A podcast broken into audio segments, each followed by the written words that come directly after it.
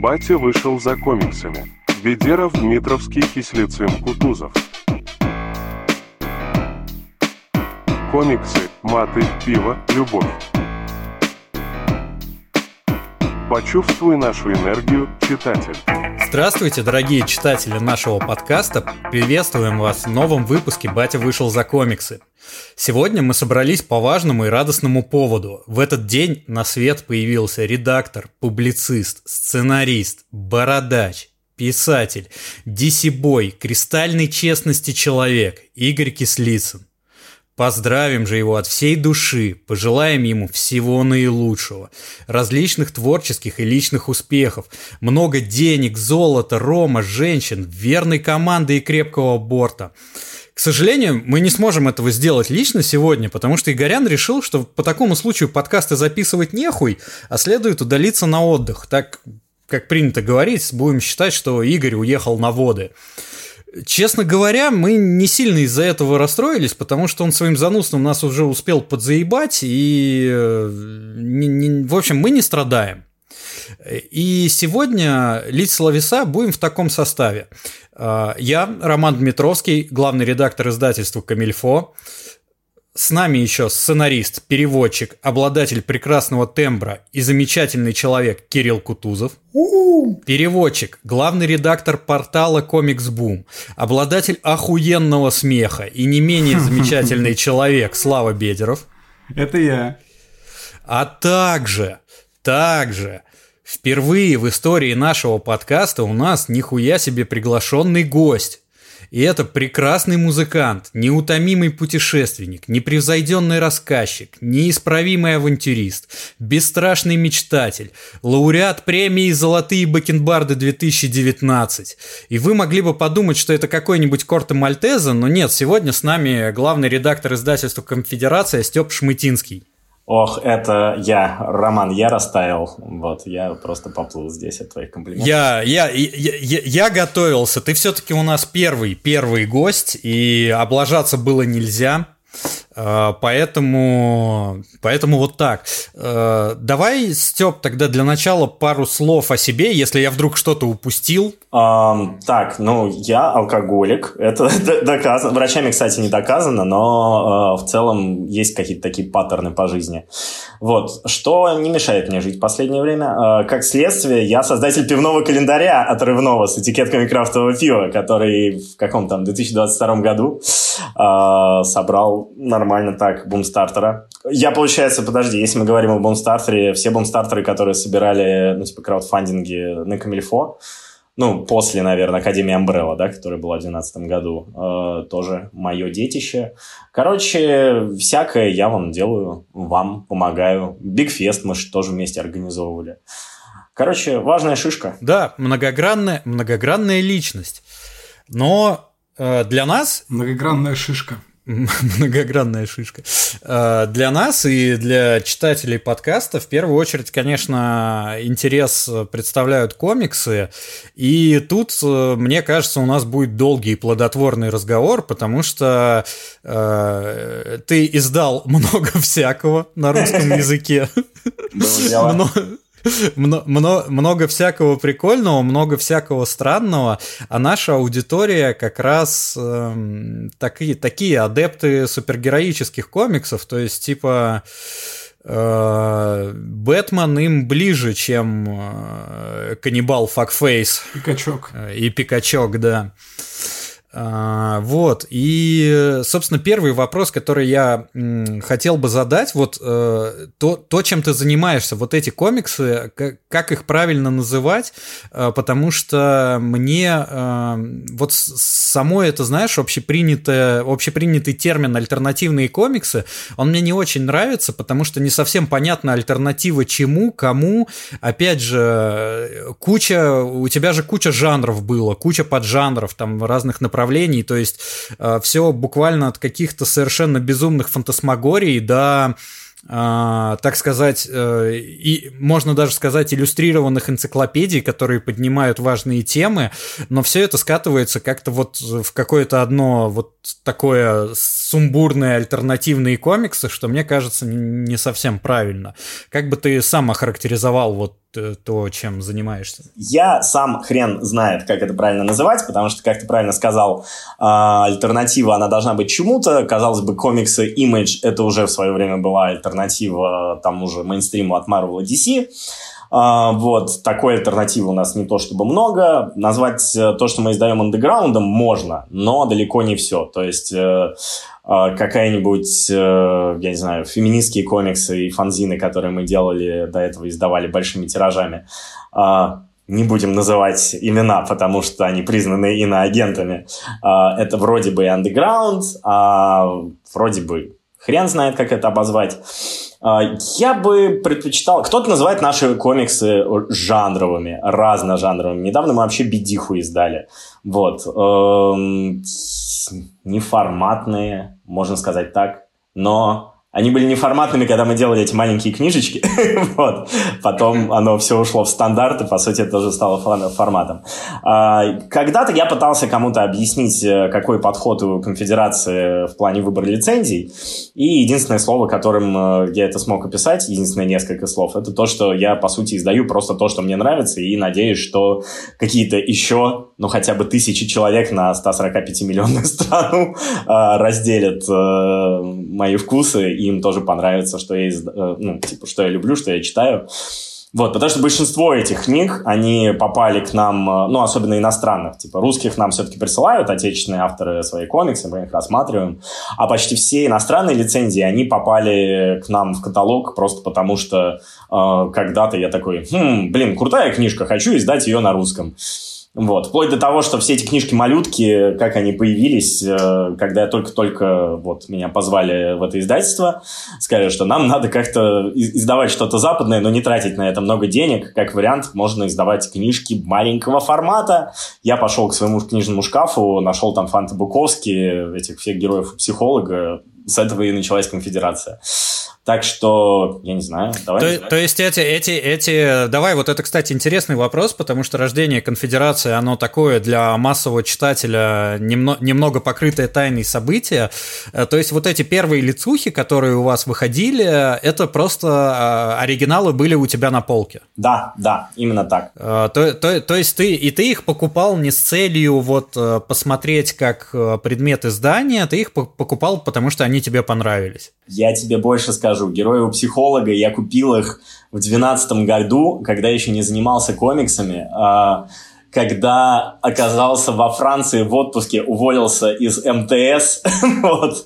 И в целом я зашел в магазин, там есть великолепный магазин в центре Парижа, «Альбум» называется. Это сеть, у них 3 лавки, которые находятся друг напротив друга. Один – это мейнстримный магазин, второй – это манга, и третий – это двухэтажный был вот БД, Европа и все такое.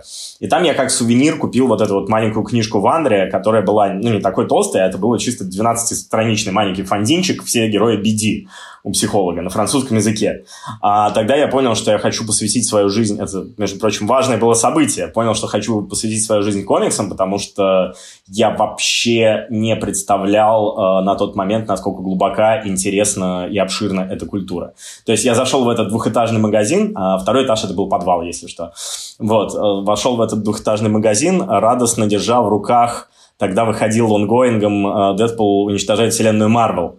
Вот. Я купил все 4 выпуска онгоинга, а потом захожу в этот магаз, который напротив, бедишный, и такой: «Чего тут происходит нахрен? Что? Вау!»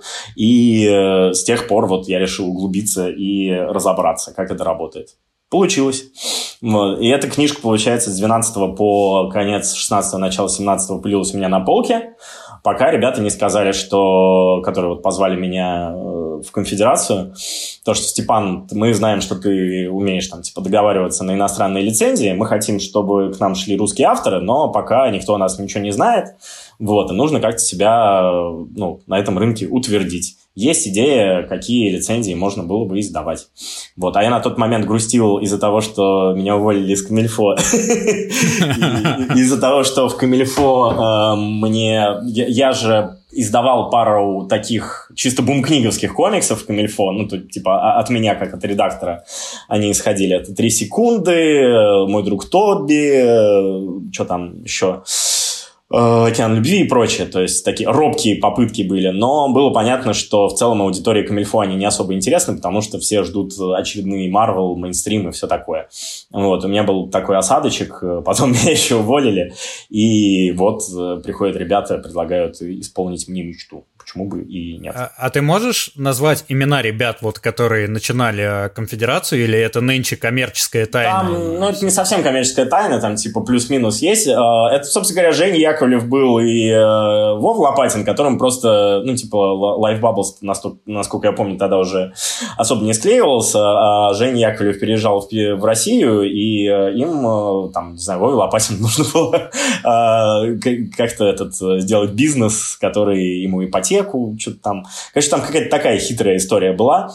Вот. Ну и Миша Богданов меня посоветовал как человека, который не просто номинально будет это все делать, а реально врубится с головой. Так, давайте я, опять же, немного для ребят, которые нас слушают, обычно поясню, кто есть кто. Женя Яковлев – это замечательный художник, который работал с Bubble и работает с Bubble, насколько я понимаю, и делает авторские штуки. В общем, скорее всего, вы его увидели. Если погуглите, то стопудово узнаете его такой характерный стиль. Рисовал комиксы Adventure Time и Дядя Деда. Да, Дядя Деда, да. Причем, можно сказать, он один из пионеров таких вот русского вторжения в западные комиксы. А Вова Лопатин – это участник дуэта Life Bubbles. На заре вообще становления комикс-культуры в России было несколько таких небольших издательств в Санкт-Петербурге. Вот Life Bubbles – это одно из них, в которых участниками этого дуэта были как раз Владимир Лопатин и Илья Обухов, насколько я помню. Вот. И к событиям, про которые мы сейчас говорим, вот Life Bubbles, как и многие из других этих маленьких издательств, они, практически перестали существовать, то есть изредка там показывая какие-то признаки жизни, и вот на тот момент появилось решение создать конфедерацию, и, как я понимаю, довольно быстро ты стал главным там, да? Мы еще сначала не особо меня афишировали, потому что, во-первых, у меня еще были незавершенные проекты в Камильфо. Вот, так что, как-то так, но на тот момент, я не помню, когда меня уволили, по-моему, в ноябре, то есть где-то ноябрь, декабрь, январь я бухал и закрывал проекты, вот, и к этому времени у меня уже, прошел этот период алкогольного самоуничтожения и начался период желания как-то себя реализовать и прочее, вот, я отдохнул и врубился, с тех пор я больше не отдыхал. С 2017 года. Это, в принципе, норма для всех, кто в России занимается комиксами, так что, ребята, если вдруг захотите ворваться на рынок, учитывайте, что отпуска у вас будут по охрененно большим праздникам, если вообще будут. Да, и, скорее всего, это будут просто командировки. Да, все присутствующие здесь. За счастье будете считать, когда вас с подкаста некоммерческого отпустят в честь дня рождения. Вот это, блядь, весь ваш отпуск, нахуй. Мой единственный отпуск был больничным. Вот видишь, больничные это тоже важно, не у всех есть. Вот. Но на самом деле, возвращаясь к разговору, я вот сейчас подумал, что я сначала напрыгнул на вот это понятие альтернативных комиксов, а сейчас я подумал, что, может быть, действительно то, что ты делаешь в конфедерации, это и есть альтернативные комиксы, просто это альтернатива как раз русскому рынку, читателям, которые привыкли к супергероике, к... Я не знаю, к альтернативе, в понимании Image и Dark Horse, к этой, которая уже не альтернатива, а тоже мейнстрим, по сути, для нас. Да, то есть, на самом деле, видишь, я тут как считаю, что для русского рынка Dark Horse, Image, всякие IDW и прочие такие издательства, так сказать, второго эшелона, они альтернативой так и не стали, потому что, по-хорошему, мы никаких так сказать, их каких-то безумных экспериментальных вещей, разве что секс-преступники можно считать, что добрались до...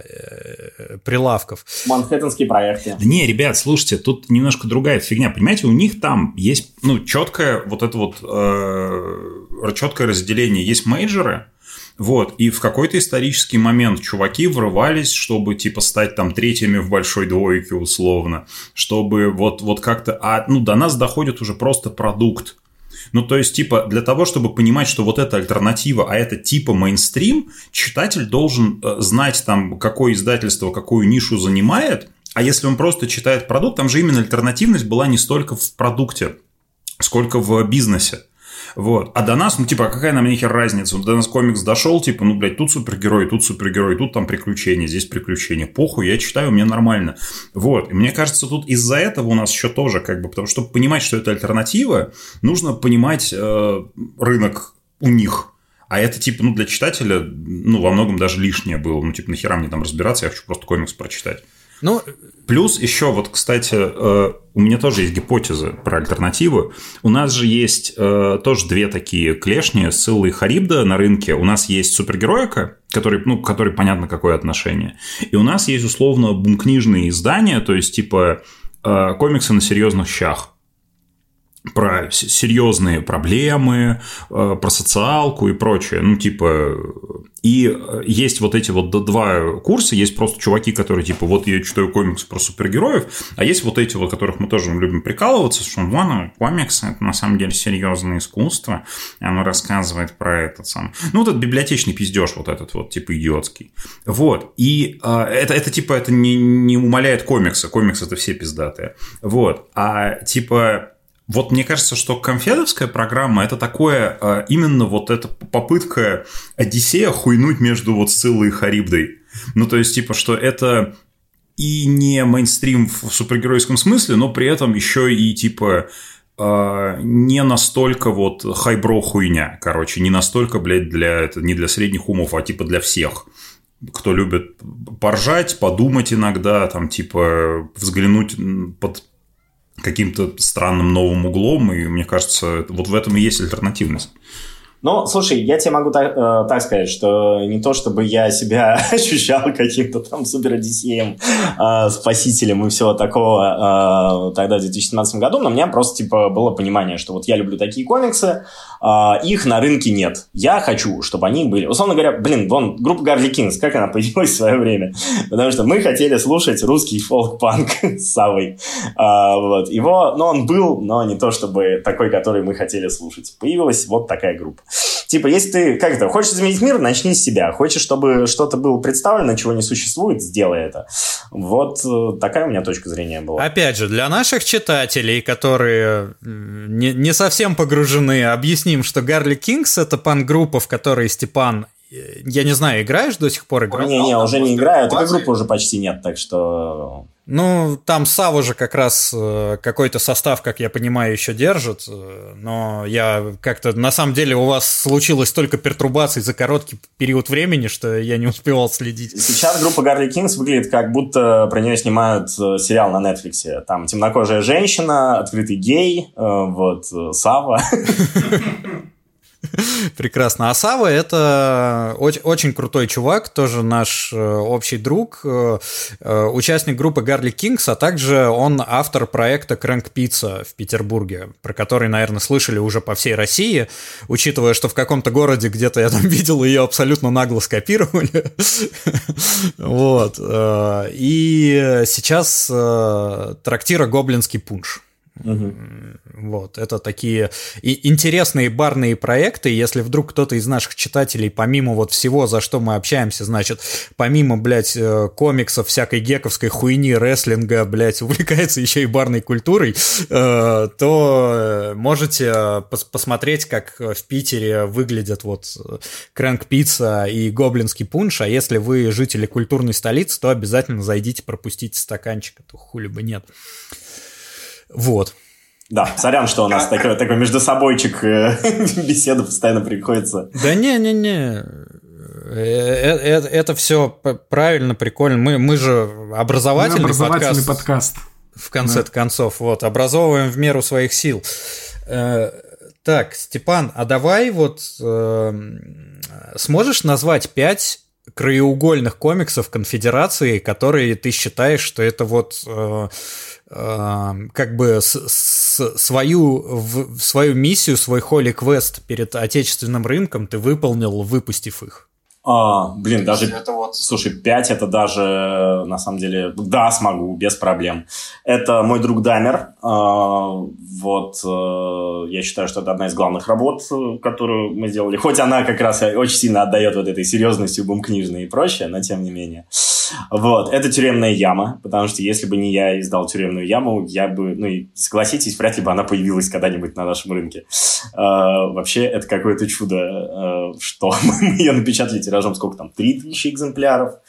Вот. Ну да, да. Потом, наверное, мы опять должны сделать ремарку, что признана иноагентом Ника Водвуд, ее «Пёся», потому что, мне кажется, был очень большой культурологический толчок для всего отечественного сообщества. Именно, пусть он был обусловлен скорее хейтом, вот, но все равно очень многие люди принялись за комиксы после того, как узнали, что «Пёся» продается там типа нормальными, хорошими тиражами. Так. Пёся же подарила нам Виталия Терлецкого, комиксиста. Да, по сути так оно и есть. Так, давай подумаем, что еще. Давай из новенького мы скажем, что «Дешево и сердито». Блин, Степан, если хочешь больше, говори больше. Ну, то есть больше обсудим, это прикольно. Ну, вот я накидываю, короче, «Дешево и сердито», Маша Протас, потому что... Это комикс, который лично мне и там, многим моим коллегам доказал, что даже в рамках «Эксмо», в рамках того, что мы стали сильно избирательнее к авторам и прочее, появляются такие вот молодые самородки, которые могут нарисовать трехтомник, который будет продаваться, станет лонгселлером и все такое. Причем девчонка, которая не училась рисовать, которая не особо котирует комиксы, она просто типа берет и делает. А какой суммарный тираж, не помнишь, у «Дешево и сердито»? Я боюсь наврать, но точно, мне кажется, 20 за 20 первый том уже перевалил. Вот. При этом она не блогер, она не, ну, типа, никакая не медийная личность. Просто, я не знаю, ты видел, когда она приезжала в Питер, там автографы раздавала, не? Не, слушай, мне кажется, я в тот момент как раз в какой-то командировке был или в Москве просто в «Эксмо» в отъезде был. Я помню, что я хотел зайти, потому что мне тоже вот «Дешево и сердито» мне было интересно, как какой-то вот культурный феномен, как это произошло, типа, ну, как это случилось. Я вообще хотел посмотреть и на саму Машу, и посмотреть на людей, которые придут. То есть мне было интересно, но я помню, что по какой-то причине... Или я в очередной раз боролся с ковидом, короче, какая-то такая хрень у меня была. Ну вот, короче, Маша очень крутая, типа такая, знаешь, скромная, невысокая девчонка в рубашке цвета хаки. Ну, не хаки, ну, в таком, типа, зеленом военном, с большим рюкзаком, которая, типа, простая, как 3 копейки. Вот, при этом, знаешь, она там не пьет, допустим, но когда мы в Тулу ее возили, говорю: Маша, так да так, мы можем не идти. Она говорит: да бухайте, конечно, на здоровье, я посмотрю за вами, понаблюдаю, запомню, может, что-нибудь там использую потом. Вот. И у нее, кстати, в новой работе появляется эпизодический персонаж, отвратительный просто какой-то мужик с бакенбардами усами, который ведет себя как быдло, у которого футболка «Мужчина мечты». Мне интересно, это списанный с меня персонаж. Вот, или все-таки как бы так получилось.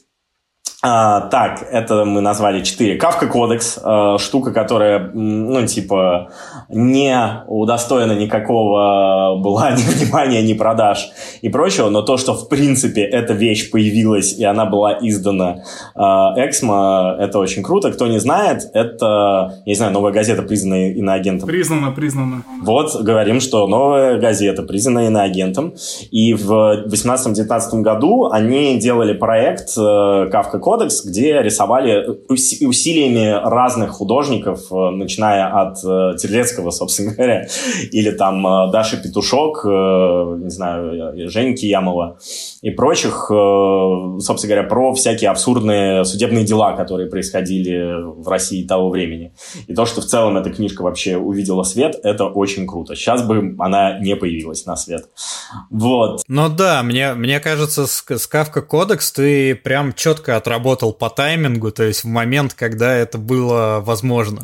Вот, ну и потом мы вспомнили, собственно говоря, только что Женьки Ямова. Женьки Ямов, я очень рад, что мы его издали. Я считаю, что не последним сыграло, в принципе, для того, что он появился как художник, то, что в свое время мы сделали его фанзин, это крутый пацан. Вот. Чувак поверил в себя и стал, подарил, я не знаю, один из лучших, на мой взгляд, комиксов отечественного автора, который был издан, это «Ирвин Злой волшебник». Ну, издан у нас, как минимум. Вот, так что как-то так. Леша Хромогина, очень горжусь его всеми работами. Вот, мне очень нравится следить за его творческим путем. Так что тоже считаю, что это наши 5 копеек, которые сделали индустрию российских комиксов интереснее и разнообразнее.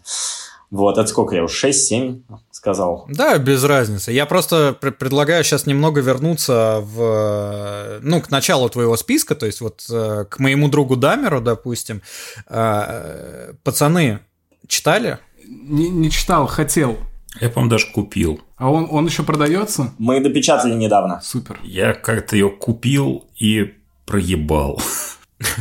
Нет, я-то читал, причем... Если я не ошибаюсь, я, по-моему, все читал из этого списка, который ты сейчас сказал. Вот так получилось. Хотя, на самом деле, должен признаться, что я тоже порой с опаской смотрю в сторону твоих лицензий, потому что после того, как ты мне посоветовал Джека Тигла как какую-то ебучую пушку, это оказалось пиздец какой хуйней. Я стал, немного с опаской на все это смотреть. Но мой друг Дамер просто огонь. Ну, то есть я прочитал в один присест, я буквально открыл, не отрывался и закрыл. И, опять же, я вкратце расскажу для наших читателей. Это комикс про серийного убийцу, достаточно известного, причем теперь, видимо, достаточно известного по всему миру, потому что недавно была довольно успешная экранизация его биографии, тоже на Netflix или чем-то таком.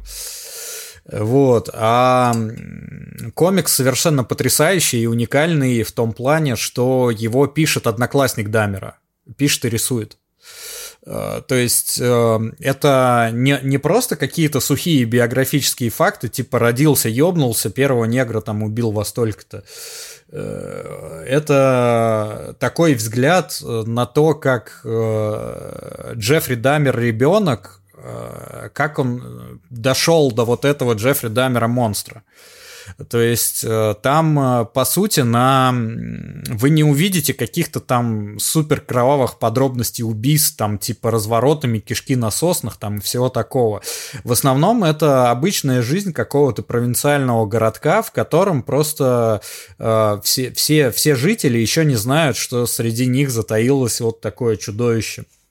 Вот, и на меня произвело прям сильное впечатление, и этот комикс экранизирован, по-моему, даже с таким же названием, это полнометражный фильм, он, по-моему, так и называется «Мой друг Дамер», и я его после комикса посмотрел, и фильм значительно проигрывает, то есть я советую все-таки ознакомиться с оригиналом, вот.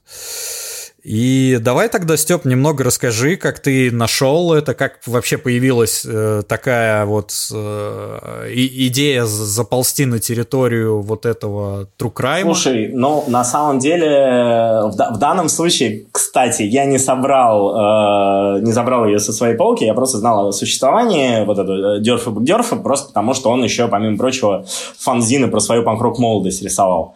Вот, и я знал, что Дамер собрал, типа, там, какие-то премии, получил уже там кучу, он Айснера, по-моему, выиграл, или, не знаю, кто-нибудь мне подскажет, по-моему, что-то он там выиграл. Но, как бы, действительно, это было достаточно серьезно для меня, потому что вроде это не трешак, вроде это какая-то, типа, штука, которую, как ее продавать нашей аудитории. И тут, откуда ни возьмись, появляются ребята с портала SetWave. Кто не знает, это такой портал панк, музыки, статей и прочего. прочего. Ангулемскую награду он взял. Ангулемскую. Ну, неудивительно. Да. Он в Ангулеме каждый год. Поскольку я езжу в Ангулем, постоянно встречаю мужика там. Вот. Короче, ребята... Да, у него номинации и победы в Ангулеме, и какой-то Алекс Awards. Я, честно говоря, даже не знаю, что это такое. Лёхина награда. Вот. Короче, и приходят ребята из портала SetWave и говорят, что типа, чувак, там для нас Дёрф культовая личность тоже, потому что он делает там про панк и все такое. И вот у него есть такая работа, не хочешь ли ты издать? Я говорю, ребята, я как раз думал, собственно говоря, о неиздателе ее, но боялся, что не найду нужную аудиторию. Поможете? Они говорят, конечно, поможем, а еще мы готовы его перевести.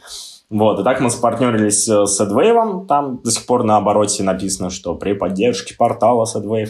Это, если что, кто живет в Москве, это те же ребята, которые Панкфикшен, насколько я знаю, это их тусовка, бар Панкфикшен, потом Заговор, пивоварня, это тоже их тусовка, короче, это вот такие московские чувачки-панки. Вот, и мы достаточно, ну, как бы, поэтому я и вписался, что нашел поддержку в такой сложной книге у незнакомых, но приятных ребят, ни разу не пожалел. Вот, и автор тоже оказался очень крутой, который, ну, то есть, авторы, которые с нами работают, они делятся на две категории. Те, которые работают, ну, через агентов, вот, и фиг ты знает, что это за люди-то такие. Вот, и те, которые, с которыми мы работаем почти напрямую. То есть я, насколько помню, даже напрямую написал автору и говорю, что хотим издать твою книжку в России. Он такой, о, круто! Единственное, что она принадлежит Abrams Books, это вам к этим ребятам. Там, через некоторую цепочку я вышел на нужного агента, но книгу мы издавали под консультацией, собственно говоря, художника и автора. Он там проверял, все ли мы хорошо перерисовали, красиво ли все смотрится. Так что как-то так. Это всегда самое приятное, кстати, в моей работе, то, что ты можешь общаться непосредственно с автором, и он хвалит то, как ты делаешь книжку. А если не хвалит, если вот прям заебывает, что типа, а вот здесь не так перерисовали. Бывали у тебя такие? Можно без имен, но просто вот бывало у тебя такое, что заебал автор, блядь? Не, у меня такого не было. Было пару раз, когда говорили, что мы знаем, как лучше, а я говорил, что нет, поверьте, вы не знаете, как лучше, вы не разбираетесь в кириллице. А что, Ром, рассказывать? У меня такое было, и такое было у нас в Камильфо, если ты помнишь... С комиксами Капхэт, да, когда они нам прислали... Да, нам прислали, да, примеры перерисованных логотипов, абсолютно всратые, ужасные, то есть чуваки, которые не понимают, как работает кириллица, но такие, вы, наверное, там рукожопы какие-то, мы вот вам поднакидали тут вариантиков, то есть если сами не справитесь, так уж и быть, берите наши, а там вообще просто пиздец, тихий ужас, блядь. Еще я, кстати, забыл упомянуть, ты просто сказал, что иногда ты подозрительно смотришь в нашу сторону, а тут все книжки ты читал, это потому что я совсем забыл феминистские книжки упомянуть. А я их тоже читал. Я не могу сказать, что я прям, проникся, и это изменило мою жизнь, но я прочитал, потому что ты мне тоже втирал, что это очень важно, и, надо как минимум ознакомиться. Но я как минимум ознакомился.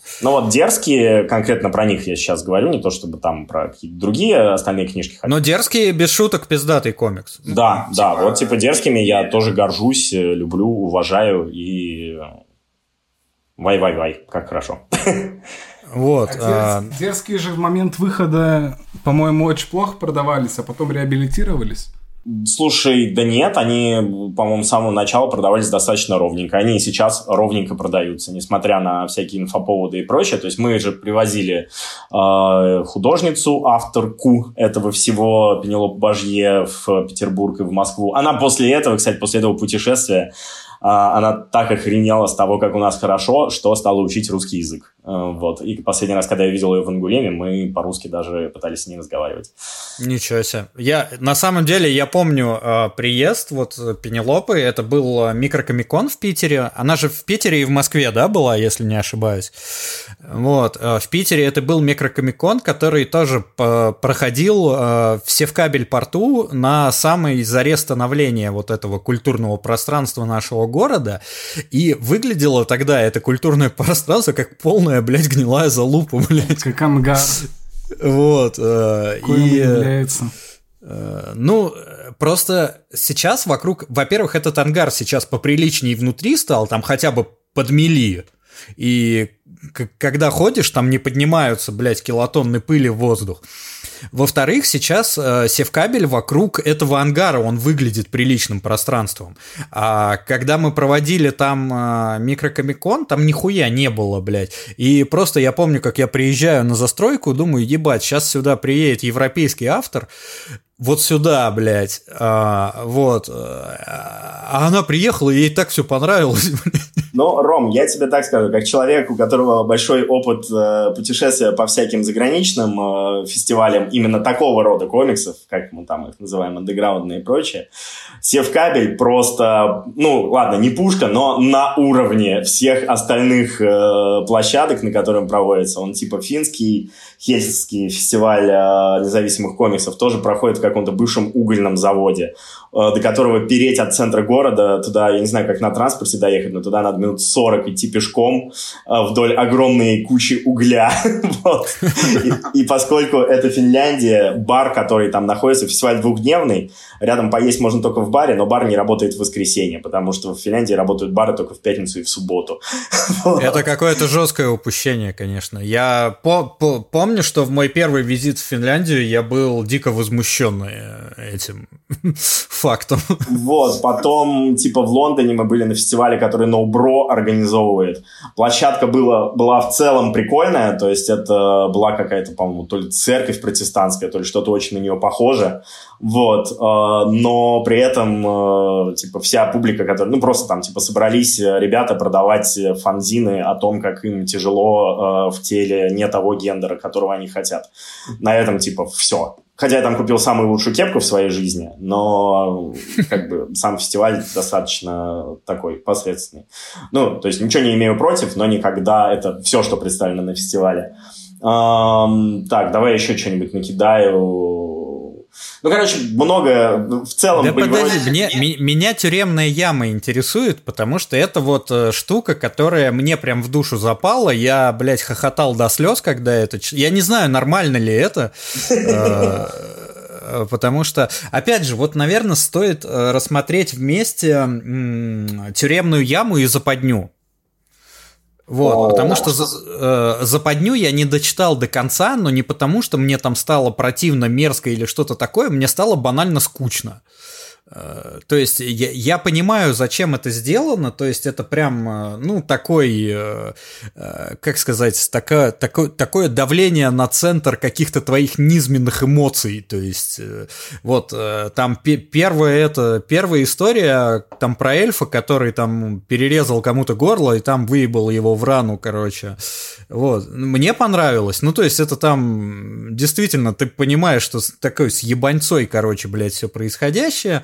Вот, а дальше как-то такой, ну с ебаньцой. И я ни разу, по-моему, раз 5 брался за западню, не дочитал до конца.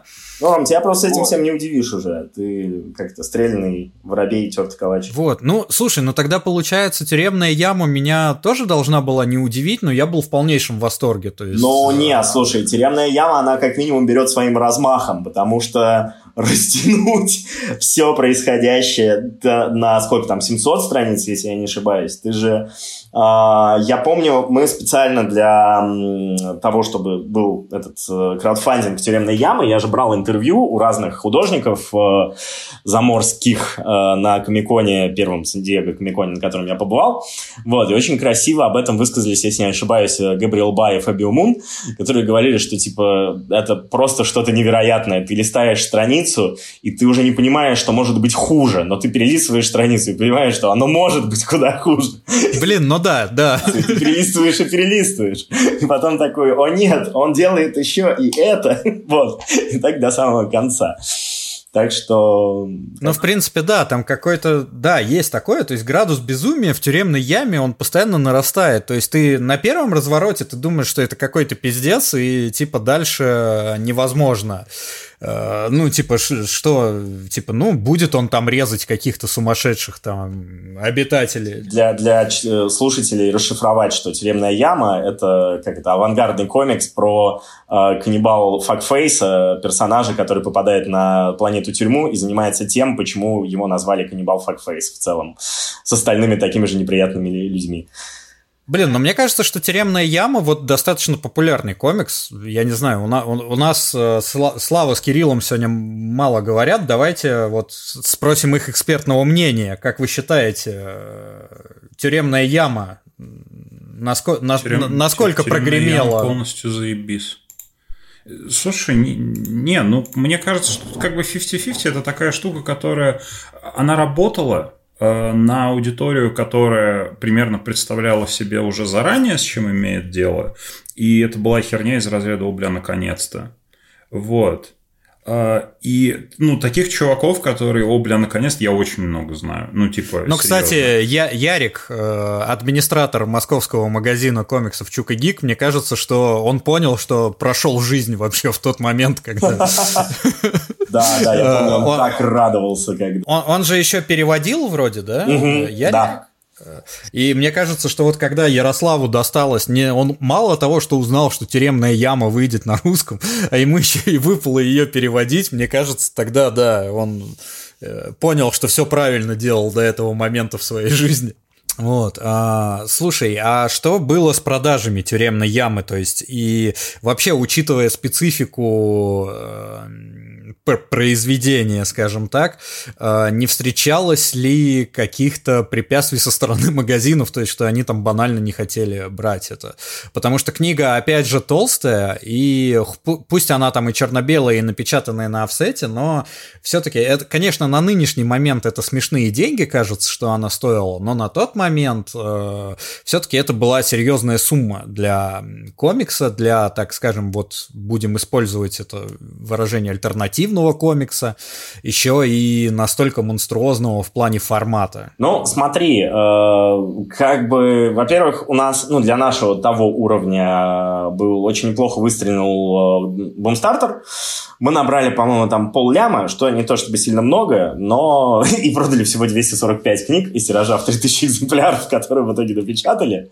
Но эта сумма, насколько я помню, она прям типа окупила печать этой книги. Вот. Потом мы еще неплохо распродали ее, когда привезли автора, потому что мы опять-таки привезли автора. Это вообще, когда авторы могли путешествовать, было так здорово. Вот. Привозишь, повышаешь продажи. Вот. Но потом, к сожалению, да, где-то когда 1000 экземпляров ушла, продажи немножко встали, и потом оно шло все тяжелее и тяжелее, и в определенный момент на Комиконе 2019, по-моему, года у нас был этот... Господи, как называется? Челлендж для Вовы Опёнова. Он должен был продать, по-моему, я 100 штук «Тюремной ямы» привез на Комикон, и вот у него была задачка продать их все. И, по-моему, он справился, вот, потому что Вова прекрасный продавец «Тюремной ямы». Кстати, именно по его наводке мы издали эту западню. Вот он как-то приходит и говорит, что «Степан, слушай, так здорово, что вы издали «Тюремную яму». Мне кажется, я знаю, каким должен быть твой следующий ход». И я повелся. Вот до этого я не был знаком с творчеством, блин, как его зовут... Я не вспомню.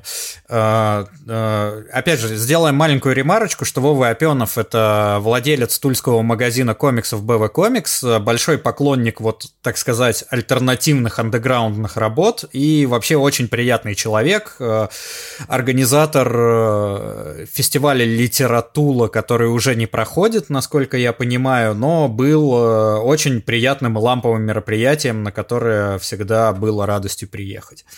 Вот так вот. Передадим Вове привет. И еще все, кто купили западню, вот теперь знают, что это его заслуга тоже. Всем, кто побывал на литературе, наш здоровенный хай, а те, кто не смог этого сделать, ну, блядь, ну, хуй с вами, ну, живите, блядь, в проклятом мире, созданном.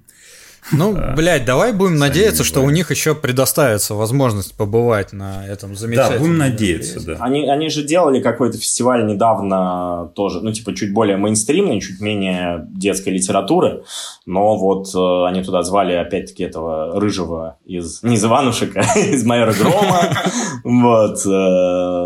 Буквально вот недавно был какой-то фестиваль. Да? Ну, мимо меня как-то это прошло, видимо. Ну, наверное, весь бюджет ушел на алкоголь для рыжего из «Майора Грома». Че, пьет прям? Это же, мне кажется, самые распространенные истории о нем. Я не знаю, мы можем тут сплетничать? Нет. Кто нам запретит, Степан? Нас, в принципе, если ты думал, что ты пришел в какое-то популярное место, то нет, нас нихуя никто не слушает. Ну ладно. Не, ну может, конечно, вот выпуск с тобой мы это как возлагаем большие надежды. Да-да-да, скандалы, интриги, расследования, сплетни про звезд. Что ты станешь локомотивом, который вытащит нас в топ Яндекс.Музыки. Да, какие еще вам сплетни про звезд вкинуть? Я этот брат по члену с... Вот. Ну, знаете, это когда вы... Да, знаем, Степан. Да. Ремарка для читателей. Так, я не знаю. Ну, это когда, скажем так, была одна партнерша. Но я через два рукопожатия, потому что... Членопожатия. Два рукопожатия члена, простите. Членопожатия, да, потому что, насколько все знают, гей, вот, поэтому вроде как у меня был секс с женщиной, у которой был секс с парнем, пенис которого сосал... Вот. Потрясающе. И это нам тоже придется запикать. А он что, тоже иногент? Не, мы, короче, запикаем, и пусть он они... нет, а член, да. И, короче, мы запикаем, и пусть они нахуй догадываются, о ком идет речь, блядь. Пусть... Пишите в комментариях, пусть вас закрывают за эту хуйню. Но поскольку вас слушают люди, которые котируют супергероиком в основном, они будут думать, что я там про Бендиса. Брайана Майкла Бендиса. Просто как-то побывал на Комиконе в Сан-Диего. И вот так получилось. И вернулся оттуда братом по члену Брайана Майкла Бендиса. Блин, это интересный, конечно, факт твоей биографии, Степан. Вот. Так сложилось, что у нас как раз закончился большой цикл подкастов о Брайане Майкле Бендисе. Блять, а прикинь, сейчас на другом подкасте, в смысле, Брайан Майкл Бендис рассказывает, что вот его объединяет такой факт со Степаном Шмытинским. Вы знаете Степана Шмытинского? А Брайана Майкла Бендиса? Сейчас, блядь, окажется, что Степан Шмытинский ебал воина коммунизма. Бля, короче... Кто его не ебал? Поэтому, блядь, все и началось. Вот мы все братья. Дали бы парню разок, может, блядь, все нормально будет. Одну женщину в жизни встретил, та членоедка, блядь. Блядь, давайте... У нас вот в твоем этом списке Степана Слава доказывает, что он обладатель лучшего смеха во вселенной. Ой, блядь, я что ж до слез. Вот, короче... Типа, каждый раз, когда вижу Славу, мне хочется спеть песню «Be Prepared». Короче, Пёся, блядь, все, хватит, у нас Пёся, блядь. Это важно, потому что на самом деле я как-то был на лекции у одного такого, ну, не шибко известного, но комикс-деятеля отечественного, и он оценивал комиксы, он создал шкалу оценки комиксов, где нулем был комикс «Пёся», а десяткой был комикс «Шансы», если я не ошибаюсь, Брайана Лио Мэйля. Вот. И стоит сказать, что я с обоими полюсами этой шкалы нихуя не согласен, блядь. Вот. Но в данном случае, опять же, я считаю, что Пёся абсолютно незаслуженно получил вот те ебучие волны хейта, которые у него были, потому что, учитывая тираж, которым он продавался, то есть, да, там, я помню, ты не успевал допечатывать, то есть, видимо, у тебя сначала не было каких-то как сказать, да, ожиданий таких высоких, а потом просто, если я помню, он заканчивался, и приходилось там, типа, неделю-две ждать, пока типуха хоть какие-то там отгрузит. Ну да, все так и было. Ну, просто до Пёси не было понимания, что в целом отечественного автора, несмотря на то, ну, типа, независимо от того, блогер, он не блогер, она блогерка, не блогерка, ну, типа, 1000 экземпляров продать, ну... В общем, некоторое время это займет. Соответственно, Пёся, 1000 экземпляров ушла, ну, я не помню за сколько, но очень быстро. Мы же к фестивалям еще раньше специально печатали это, если не ошибаюсь, Пёсю мы напечатали к Бигфесту в 2016 году, он был первым, или в 2017. А, нет, к Бигфесту, который был уже в музее стрит-арта. Ну вот это, по-моему, Бигфест 2016 года, если я не ошибаюсь. По-моему, это как раз это мое любимое, наверное, мероприятие. Как бы, блядь, сам себя не похвалишь, никто не похвалит, блядь. Но это, наверное, мое любимое вот такое даже не комикс, а гик-мероприятие, потому что... Ну, давай к комикс-мероприятиям мы вернемся чуть позже, потому что у тебя тоже большой опыт в организации и в привозе гостей и всего такого, и, наверное, нашим читателям это тоже будет интересно. А сейчас вот об отечественных комиксах, вот я к тому, что Пёся не заслужила хейта, потому что если стольким людям от этой вот маленькой книжечки им стало, блядь, там, я не знаю, по какой-то причине приятно, лучше, и при этом это все не нарушило никаких статей УК РФ, то типа... По крайней мере, тогда. Это, по крайней мере, тогда. Вот. То это, ну, явно не 0 из 10. То есть, какую-то культурологическую миссию этот комикс выполнил. Я вообще, честно говоря, абсолютно откровенно считаю, что прикольные персонажи... Как бы, хоть дальше продолжай с ними рисовать серию. Не вижу в этом ничего ужасного. Мне, ну, типа, помимо того, что в целом человек, ну, Ника как-то выражает свою точку зрения на достаточно важные вопросы, это круто. Для этого мы читаем произведения искусства тех или иных авторов. Разве нет? Я максимально обтекаемо сейчас сказал, но максимально... Не, да, я согласен. Опять же, я не знаю, я как-то далек, знаешь, от таких радикальных оценок, что вот сделать шкалу типа крутости комиксов и что-то там опустить в самый низ, да я, наверное, не читал ни одного комикса, который вот абсолютный ноль. То есть в любой работе можно что-то найти. Ну, типа, я не знаю, наверное, вот абсолютные бездарности, которые, ну, вот нихуя не могут, они все-таки не добираются до того, чтобы что-то создать. Это как, ну, вот... Я тебе могу пару фанзинов вкинуть, если хочешь, попозже.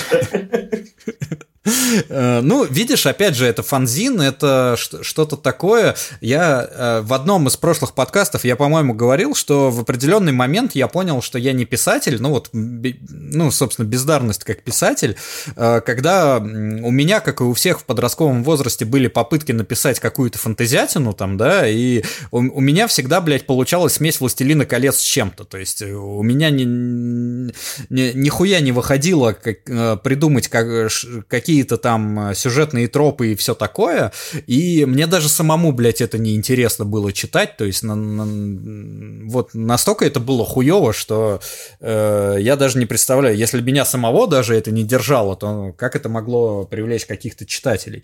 А тут, привлекло какую-то аудиторию, и эта аудитория была рада, то есть какие-то положительные эмоции комикс «Пёся» доставил аудитории, то есть его существование уже оправдано.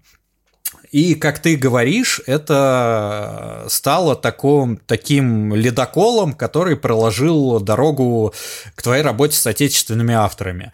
И давай вот немного про отечественных авторов и как это. То есть ты видишь что-то, они тебе присылают или ты сам находишь, и есть ли у тебя вот золотая чуйка, что ты такой смотришь и, блядь, вот это хитяра будет, блядь. Слушай, раньше как будто бы было, потому что раньше было больше времени вот, на то, чтобы заниматься любимым делом и все такое. Ну, то есть вот когда конфедерация появилась, там было понятно. Условно говоря, мне Женька Ямов присылал, когда рисовал Иринга свои главы, там, типа, не знаю, Леша Хромогин что-то со мной советовался, мы там какие-то вносили.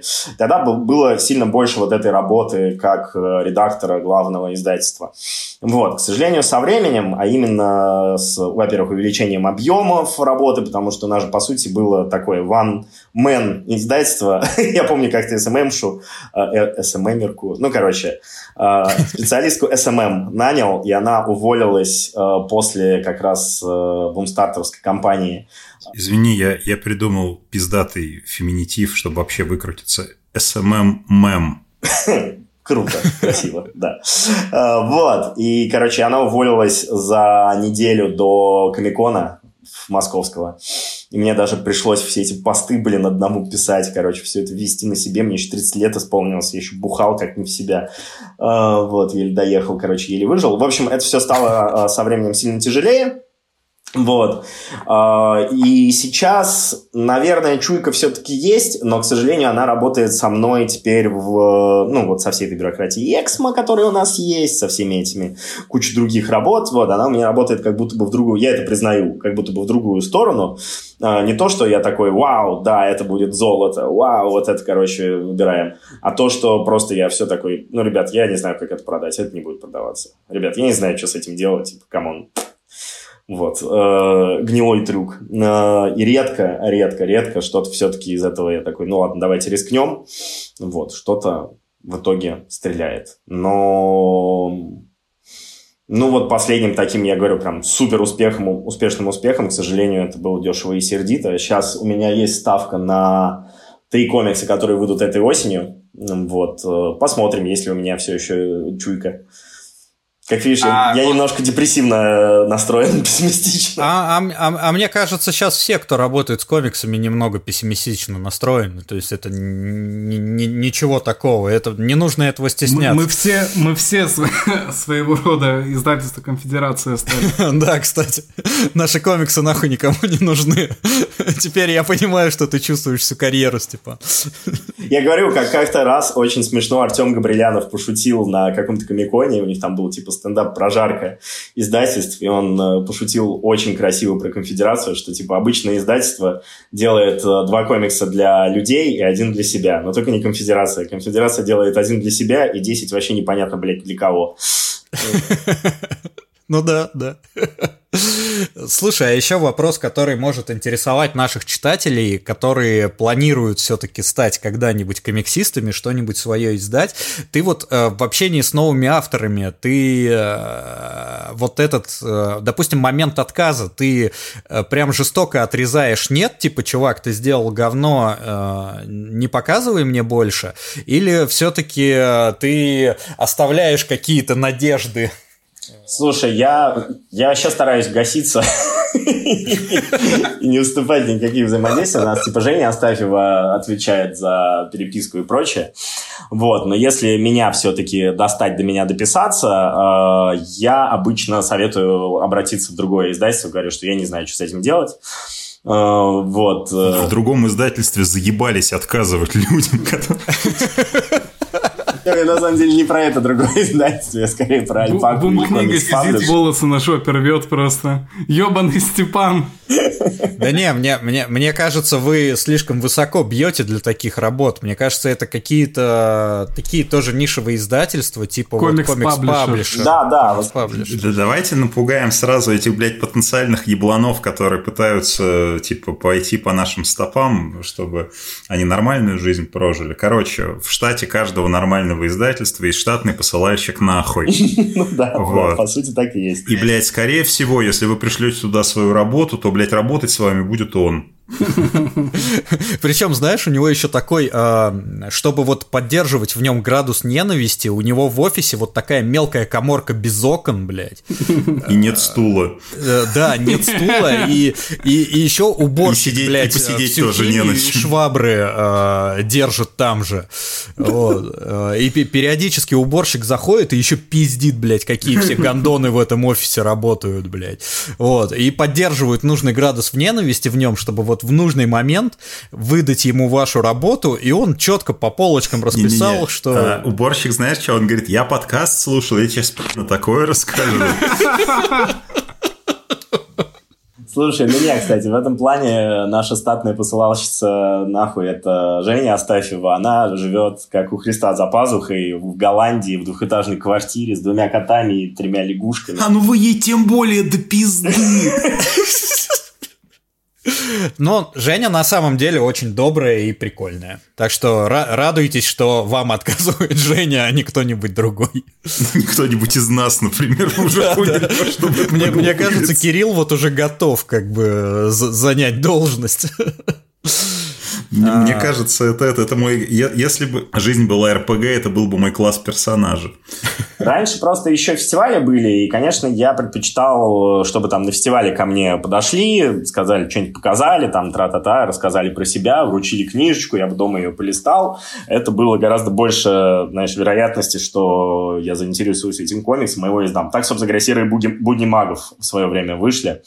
Ой, «Серые будни магов» очень прикольные. И вот ребята, которые их сделали, очень приятные. Я тоже с ними... Ну, не то, чтобы мы там какие-то друзья или хорошо общаемся, но на фестивале я всегда подойду, поболтаю. Они очень приятные. И комикс приятный. Да. И вот у нас даже была какая-то история, что они же мне его подарили, свой фанзин сначала напечатали, и чуть ли это было вообще не в самом начале конфедерации. И потом только спустя 2 года я такой, наконец, к ним пришел и говорю, что, ребят, в целом я созрел, я готов ее издавать, давайте работать вместе. Вот, и все получилось. Окей. Еще примеры, например, есть очень крутой комикс, ну, как крутой, очень приятный комикс «Серая долина», вот, который мне дарили фанзин давным-давно. И это, к сожалению, грустная история, потому что художница, она украинка, она сейчас, ну, собственно говоря, переживает все то, что переживает очень много кто в Украине, и я бы издал ее комикс сейчас, ну, допиши она его, я не знаю, она дописала его или нет, но я знаю, что у нее там сейчас очень большие проблемы из-за всего, что происходит, не хочу лишний раз мириться. Да, рано. Слушай, а вот ты же общаешься, получается, общался с огромным количеством и зарубежных авторов, и отечественных авторов, и общался и по переписке, и лично. Я спросил, что вот были ли среди них какие-то заёбы-гондоны, а вот было ли у тебя такое вот и с зарубежными, и с отечественными авторами, что вы прям, блядь, сошлись на одну волну и прям закорешились, и прям вот стали там друзьями, товарищами, и не просто вместе работу делаете, а прям вот можешь сказать, что готов там, блядь, в разведку пойти с этими ребятами? Слушай, ну, вообще, как раз с большинством таких людей я стараюсь работать. Возможно, как профессионал это меня не очень хорошо характеризует, но действительно, типа, практически за 80% своих авторов я готов поручиться, что это, типа, крутые ребята или девчонки, вот. И там, я не знаю, были, например, иногда бывает, что кто-то с кем-то конфликтует, и я говорю, что ладно, ребят, да не может такого быть, нормальный там пацан или нормальная девчонка. Вот, но прям корешами, ну, давай пойдем по нашему... Леша Хромогин, опять-таки, восхитительный молодой человек. Абсолютно согласен. У него же даже есть этот комикс, который он с Виталиком Терлецким делал, который «50 лет в любви». Там же появляется эта история, как я в Америке после «Бернингмена», и он мне пьяный звонит и рассказывает свою историю о том, что он придумал комикс про Гитлера, признан иностранным агентом. Не знаю, надо говорить или нет сейчас. Да он вроде не признан. Потом, ну, пошли сразу, я не знаю, с Женей Яковлевым, хоть мы мало книг его делали, в основном его делает Bubble, но мы с ним вместе бегали всякие там забеги, вот, полумарафоны и прочее, он у меня вписывался. В целом у меня очень много наших авторов вписывались дома, я обожаю проводить время с ними. Что касается иностранцев, Джек Тигл. Великолепный чувак. Я как-то раз приезжал в Великобританию, потратил полдня, чтобы добраться к нему в гребаную деревню по этому левостороннему движению с правым рулем и прочее, и это стоило всех мучений. Вот. Потом он к нам приезжал, мы его еще в Казахстан возили. Просто невероятной доброты, широты души человек. Руфус Дейгла, мы его не издавали, кстати, ну, точнее, мы не издавали его в конфедерации как-то, типа, официально это, но мы его привозили под Бигфест 2 раза, мы делали фанзин его еще в Камильфо, бигфестовский, и мы с ним настолько хорошо сошлись, что вот, не знаю, есть такая история, опять-таки, для ваших слушателей, да, что я... Читателей. У нас читатели, у нашего подкаста читатели, мы еще с самого начала решили, я хуй знает почему, но... Хорошо. Слушать эту хуйню точно никто не... Хоть не нюхатели, я не знаю. Ну да, пока. Да. И, короче... Сентябрь, мобилизация, вся херня. Меня как офицера запаса выпинывают за границу мои родственники, чтобы, ну, как бы, Ну, чтобы отдохнуть. Да, уехать в отпуск. И вот в определенный момент, шляясь... я там встречаю одного своего кореша, это Вандри, автор, как это, не знаю назвать, сборника карикатур «Все герои у психолога», одной из первых книжек, которую мы издали. Этот чувак вообще копия меня только 10 лет спустя. Вот, то есть мы его когда первый раз привозили, он 2 раза уже был в России, мы еще тогда поняли, что, по сути, реально брат, как это, brother from another mother. Он тоже, причем, у него даже история такая же, что его позвали работать главным редактором в издательство, в котором были деньги, но непонятно было, как заработать с комиксами. Вот. И он его в итоге продал и стал агентом. Я пока что только продал, агентом я еще не стал, но еще не вечер.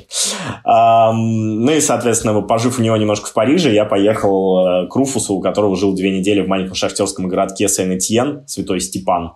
Вот, где Руфус, я не знаю, там подбадривал меня, рассказывал какие-то охренные истории. Он 50-летний мужик, который, когда была эта вся панк-революция и прочее в Великобритании, был мальчишкой-тинейджером. Вот, он рассказывал все эти истории, как они там устраивали вечеринку, когда группа Скрюдрайвер разбилась нахрен. Вот, там. В общем, ну, таких людей много. Рудольфу, которому мы издавали тот же самый «Пикачок», очень странный комикс, который мы издали просто потому, что была премьера... Мы слились с «Эксмо», и была премьера «Детектива Пикачу», и Миша Богданов мне говорит: «Степан, ну, сделай какой-нибудь тематический комикс, у тебя же там есть». Я такой: «Как раз есть один такой». Вот. Мне кажется, не совсем на это в Эксмо рассчитывали, конечно. Ну да. Но тем не менее. Вот, и с Рудольфом мы тоже... Техзадание выполнено. Да. Короче, очень много таких ребят. Я в целом за большинство из них. Скажем так, у нас мало авторов, которых я бы не знал лично. Вот. Так что предложите мне издать Пола Поупа, я сильно подумаю, потому что я слышал, что он противный на самом деле чувак в общении. И я брал у него интервью, и он вроде бы, конечно, не такой уж и противный, но посло от него перегаром, конечно, жесть. И он выглядит, ну, в смысле, ведет себя он как арт-вонючка, действительно. А это, ладно, хуй с ним, тогда вопрос, который меня волнует. Я вот в Бигфесте, на который приезжал Джонни Райан, мне как-то так и не довелось, я сильно заебывался во время всего происходящего, и с ним так толком не пообщался. Вот Джонни Райан, человек, который написал, блядь, «Тюремную яму», он правда ёбнутый? Слушай, я не знаю, он такое ощущение, что он именно хуманизация поговорки «в тихом омуте черти водятся», потому что он абсолютно спокойный, интеллигентнейший мужчина, который, гуляя по Петербургу, рассказывал мне о том, как он в первый раз читал там типа «Идиота» Достоевского, как он перечитывал раз 5 всего Чехова и тому подобное, как он уважает всю эту культуру, а потом еще показывал фотографии своей дочки, милого ребенка в очочках с толстенными линзами. Вот. А потом ты открываешь его, и там вот эти вот непонятные нахуй... Джонни Райана, да? Да. Вот, как будто ты попал, я не знаю, в детскую тетрадку Джиджи Алина. Вот такой чел. Ну, я говорю, они еще, мы же привозили, очень забавно было, в одно и то же время Джонни Райана и Райана Норта, автора «Времени приключений». Вот, абсолютно чуваков из 2 параллельных миров, и они тоже сдружились, тусовались там вместе, короче, гуляли. Блин, да, это действительно очень странно. Жалко, что у них не появилось после этого какого-нибудь совместного проекта. Вот, это было, конечно, ключ всего. Слушай, ну на самом деле Райан Норт же, он сейчас достаточно много пишет для... Ну, типа... Для Marvel он «Секретное вторжение» пишет. Для Marvel «Секретное вторжение» пишет. А-а-а. Ну да, вот он прямо сейчас пишет «Секретное вторжение», и, господи, он писал Джакха даже. Да, ему очень повезло, что, находясь в России, он не получил пизды от переводчиков на русский язык за свои шутки ебаные в конце каждой страницы, которые увеличивают срок работы над книгой на 30%, блядь, каждый раз. Придумал, сука, себе одну фишку, блядь, и ездит на ней, хуй мамин. Нет, на самом деле, Райан Норт охуенный сценарист, но, блядь, эти шутки его, блядь, господи, как они меня заебывали, вы бы знали. Ну, слушай, тебе хотя бы не пришлось переводить вот эту книжку про динозавров, которая выходила у казахов под какой-то фестиваль, который его тоже привозили, я не знаю, ты в курсе, нет? Да, да, я в курсе, но можешь рассказать для читателей? Слушай, я не знаю, это просто, типа, он делал веб-комикс по принципу, причем он сколько-то лет подряд его делал, по принципу, что там одни и те же панели каждый раз, один и тот же рисунок, и просто разные шутки, причем большинство юмора там как раз какого-то лингвистического такого вот, с подковырками и прочего, и прочего. И вот казахи решили, что раз он приезжает на наш фестиваль, нужно обязательно напечатать какую-то книжку маленьким тиражом. Я не знаю, какое там было качество материала, к сожалению, потому что я сам остался как-то сапожник без сапог, как обычно. Вот, без книжки, но... Тем не менее, там, мне кажется, работа была тоже «Будь здоров». Я хочу сказать, что я абсолютно полюбил Кирилла Кутузова переводчика. То есть Кирилла Кутузова человека я любил всегда. Влюбился окончательно в Кирилла Кутузова переводчика. Это как раз во время работы над Джакхедом. Там Джакхед задирался, значит, с школьными хулиганами. И... они какие-то там... Что-то про панкейки было. То есть, видимо, это какое-то устойчивое выражение американское, означающее «пиздюли». Вот. Ну и типа... И Кирилл перевел это, что типа «да я тебе сейчас леща дам». Вот. А самый прикол в том, как вы помните, Райан Норт, он любит сносочки делать в конце страницы. Ебаные. Вот. И он, короче, рассказывал про эти панкейки бабушкины, типа. Вот. И Кирилл ебанул просто потрясающий рецепт леща под сметаной. Вот. Я не знаю, я, блядь, так смеялся, когда это читал. И я не знаю, тогда Кирилл вот... Ты охуенно крутой, в тот момент я окончательно в этом убедился. Блядь. От души вообще, блядь, не помню этот момент, нихуя. Я так, наверное, бесился на эти сноски ебучие. Я их серьезно ненавидел, потому что они же реально, они же обыгрывают то, что происходит на странице. И это каждый... То есть, типа, ты перевел нормальный комикс, ты перевел нормальную страницу, там, блядь, и так постоянно шутки, ты постоянно их адаптируешь, у тебя уже, блядь, башка... типа квадратная, и в конце он тебе еще вот эту хуйню разведет, которая 10 раз обшутит все, что он написал на этой странице. Если, не дай бог, что-нибудь не сойдется, потому что что-то адаптировал, шутки в сноске пизда, и ее нужно перепридумывать заново. Он очень талантливый чувак, он очень, блядь, многоярусно шутит, но я, сука, чем провинился? Вот, но... Райан Норт пиздатый. Да, и Джакхед абсолютно хороший, и вообще весь перезапуск Арчи хороший. Попытайтесь его почитать, если вы еще нет. Я вот, думаю, мы как-нибудь его, я думаю, даже отдельно можем обсудить. Можем, да, потому что это хороший пример. Как-то Игорян нам тут в очередной раз напиздел, что старики не могут пиздато писать комиксы про молодежь. Вот. А Марк Уэйд вообще с двух ног залетел в Арчи. А мы ему тогда же и сказали, что он напиздел, и привели Марка Уэйда на Арчи в пример, поэтому справедливость. Только сейчас будет сложно его начать читать, потому что... ну да, наверное, да. Ну, тиражи-то закончились, я смотрю, сейчас в 28-м. Слушай, вторичку никто не отменял, плюс он, по-моему... Как человек, который только что отправил примерно 150 килограмм своих комиксов по городам России, вот, в разные магазины своих друзей, скажу вам, что вторичку действительно никто не отменял, можно найти все, что угодно, где угодно. Вот, короче, Райан Норт, и что он сейчас пишет, я пытался вспомнить, что меня смутило в последнее время, и вот, он в 2020 году был автором графического адаптации бойни номер 5 Курта Вонегута. Да.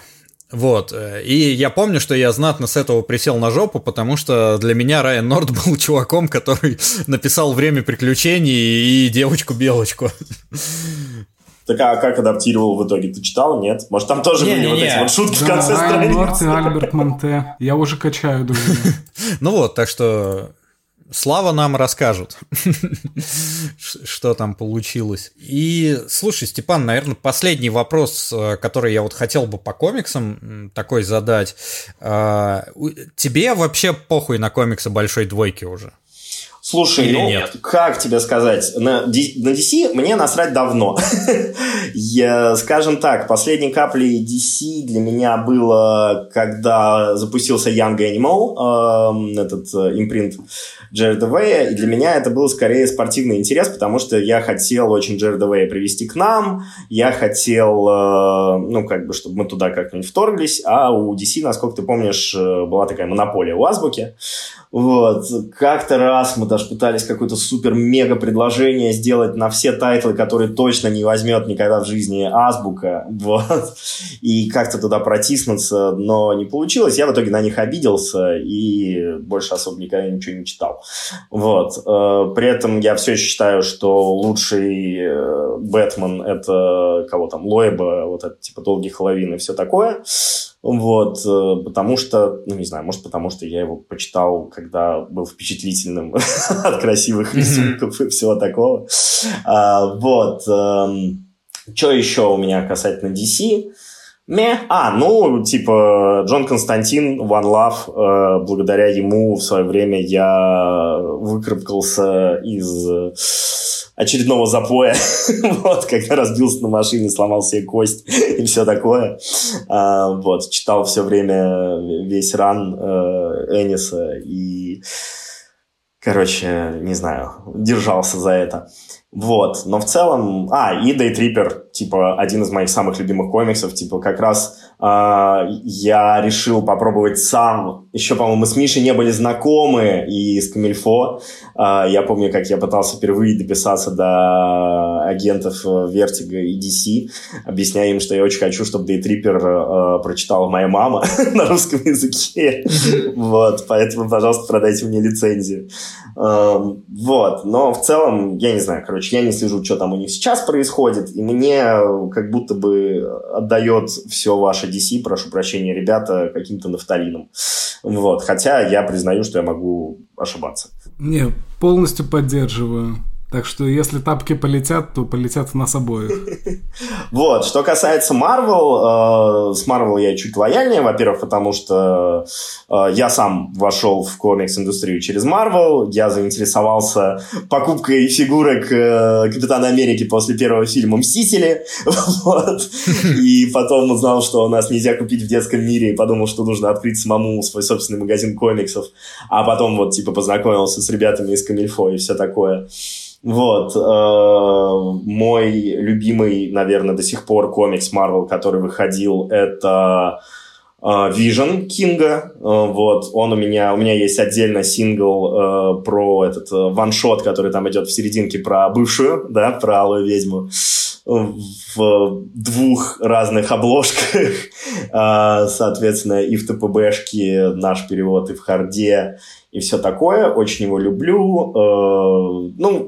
Вот то, что выходило тогда, когда я этим интересовался, это вот мой Марвел. То есть, это призрачный гонщик этого, господи, мы все поняли, о ком я, Треда... Робби Рейс, который Agents of Vengeance. Которого я сам, по-моему, то ли я его редачил, то ли верстал. Это, конечно же, Хоукай, Фрэкшена. Вот это тот Марвел, который я любил и мне нравится. Что сейчас там происходит, я хз. Вот. У меня на спине нататуирован, насколько ты помнишь, Дэдпул, который дерется с Веномом и который вписан в Трайбл. Вот.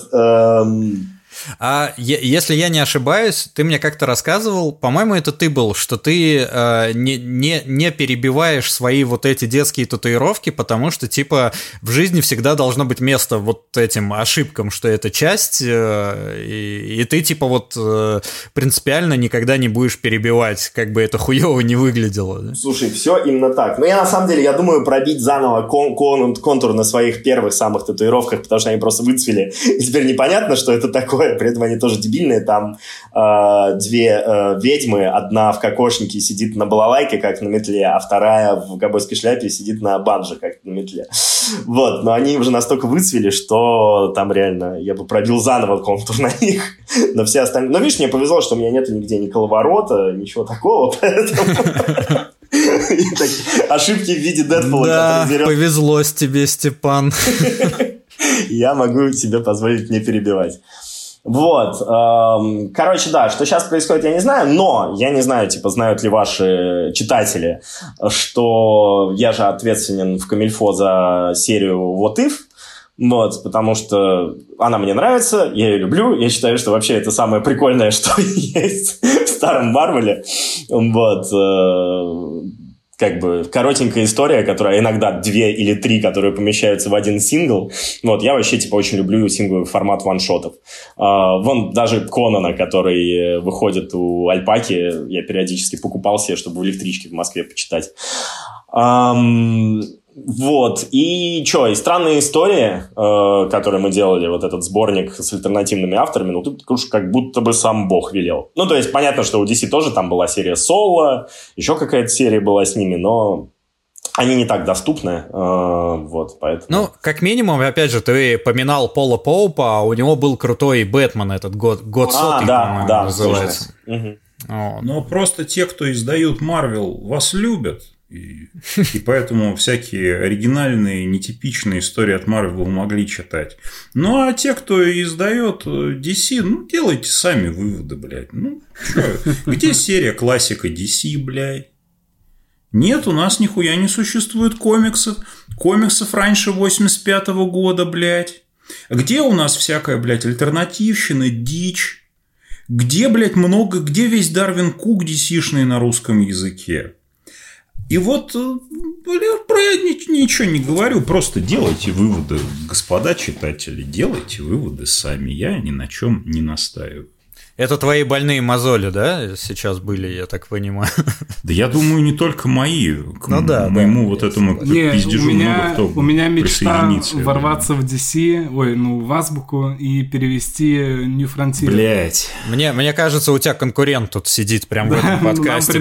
Нам придется подраться. Вот, ребят, справедливости ради, я бы тоже, с удовольствием... Я люблю, закидывать всякие лицухи, чтобы их перевели на русский язык, и потом почитать просто на русском спокойно, там, где-нибудь в туалете сидя. Я бы с удовольствием почитал все эти странные кроссоверы Бэтмена с, с Тарзаном, со Спауном, еще с кем его там кроссоверили, с группой B-52, или это не его кроссоверили? Слушай, да, там же есть какие-то абсолютно безумные, вот типа Судья Дред против чужих, против Бэтмена, там, блядь, против могучих рейнджеров, да, это тоже было прикольно увидеть, но моя, наверное, боль это все-таки вот классика DC, по крайней мере, мне кажется, начало Detective Comics на русском языке. Я говорю и буду говорить, что в синглах хотя бы первые появления отлично разошлись бы просто как открытки. Ну да. Я больше того скажу, я все еще считаю, что вот на пике вот этого вот типа относительно успешных годов гиковства уже после «Мстителей» вот это все, потенциально какой-нибудь хард или даже омник Detective Comics типа первых очень хорошо бы зашел, как подарок нам на Новый год. На Новый год нам были бы ебейшие продажи. Я просто... Потому что, русские гики обожают все читать с первого выпуска. Я думаю, вот, это же... Это во многом обеспечило, хорошие продажи популярным, тайтлам из классики. Потому что, ты можешь сколько угодно говорить нам, про четверку, но ее один хер не будут покупать, потому что, рядом есть паук. Вот. И, куча людей, которые приходили, а что этот самый, а вот паук, блядь, с первого выпуска охуенно. То есть, у людей в головах есть вот эта херня, что первый выпуск – это важно, и надо почему-то читать именно так, а тут вот есть возможность прям с первого тома, и я уверен, что, блядь, там расходилось бы все очень хорошо. Кирилл, что я тебе могу сказать? Когда мир вернется... Кто-то с тобой не согласен. В предыдущее свое состояние, или там приблизиться к нему, я попомню твои слова, если у меня будет возможность как-то на это... Отлично. Слушай, давай вот сейчас прям последний комиксный вопрос. Я тут в макетах, которые мы сдаем в печать, видел забавную штуку, которая привлекла мое внимание еще в оригинале, и это тоже... как бы такая связанная с супергероикой и связана с нашей любимой супергеройской семейкой, это фантастическая четверка Road Trip. То есть, вот...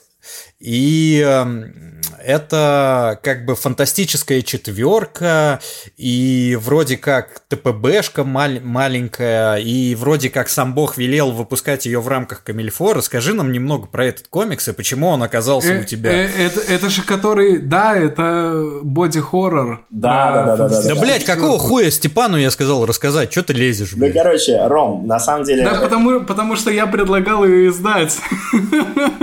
Ну, так мы тогда ее купили, передали Степану. Вот Степан рассказывает, почему читателям следует обратить на нее внимание. Блядь. Короче, во-первых, это не ТПБшка, это сингл-ваншот на 32 странички. Да, даже сингл. Да, во-вторых, я бы и больше синглов-ваншотов таких делал, просто я, не знаю, у меня откуда-то есть любовь к коллекционированию фантастической четверки, я думаю, потому что один из первых комиксов, который я купил в далеком 2012 году в Камильфо, это был вот этот, где фантастический четверка еще женщины Халк отправляется в прошлое и пиздит Гитлера.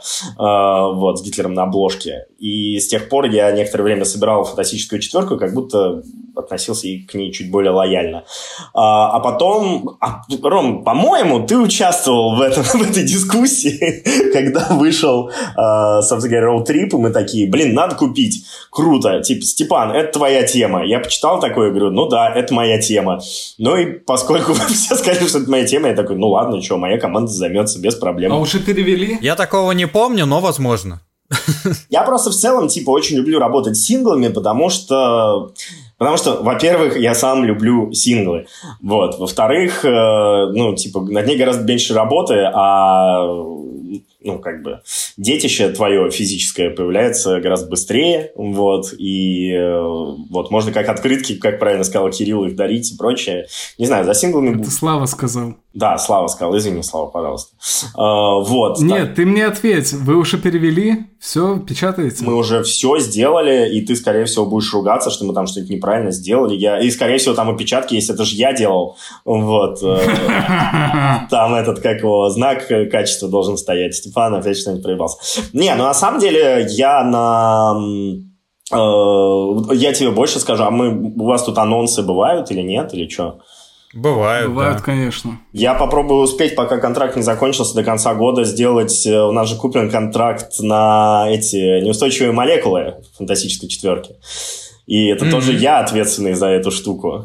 Хотя это что-то такое на стыке... Чего у нас? Бум-книги уже и Марвела. Кого из вас позвать консультантом? Меня не надо, мне своего говна хватает, блядь. А я что-то не слышал даже про такое. Ты не слышал про такое? Она, по-моему, тоже то ли Айснер брала, то ли от Гулемского фестиваля, но вряд ли. Короче, это нудятина, где, собственно говоря, фантастическая четверка ходит и разговаривает о научных всяких фактах, но в каждом персонаже отражены те настоящие прообразы ученых, которыми вдохновлялись создатели при создании и все такое. Лучшая лимитка Айснера Вард в 2004 году. Нихуя, это же никто не купит.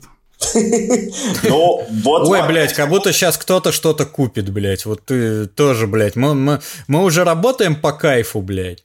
Нормально будет. Главное, чтобы вышло. Короче, дорогие читатели, фанаты фантастической четверки, я, блядь, уверен, вас дохуя, блядь.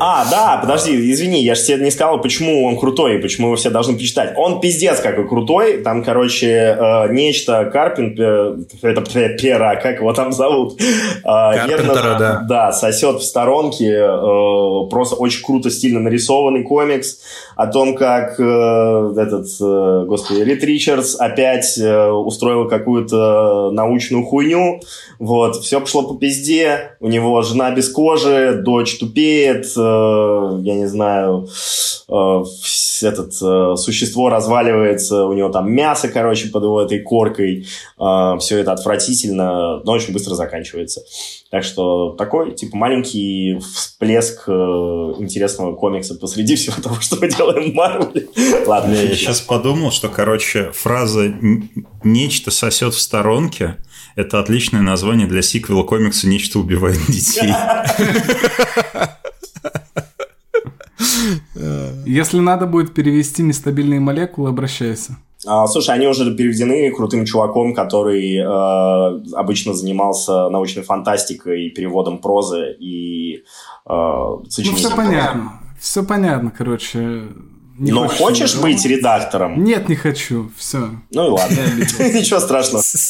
Не, ну Слава не переводил, я, значит, тоже не куплю, получается.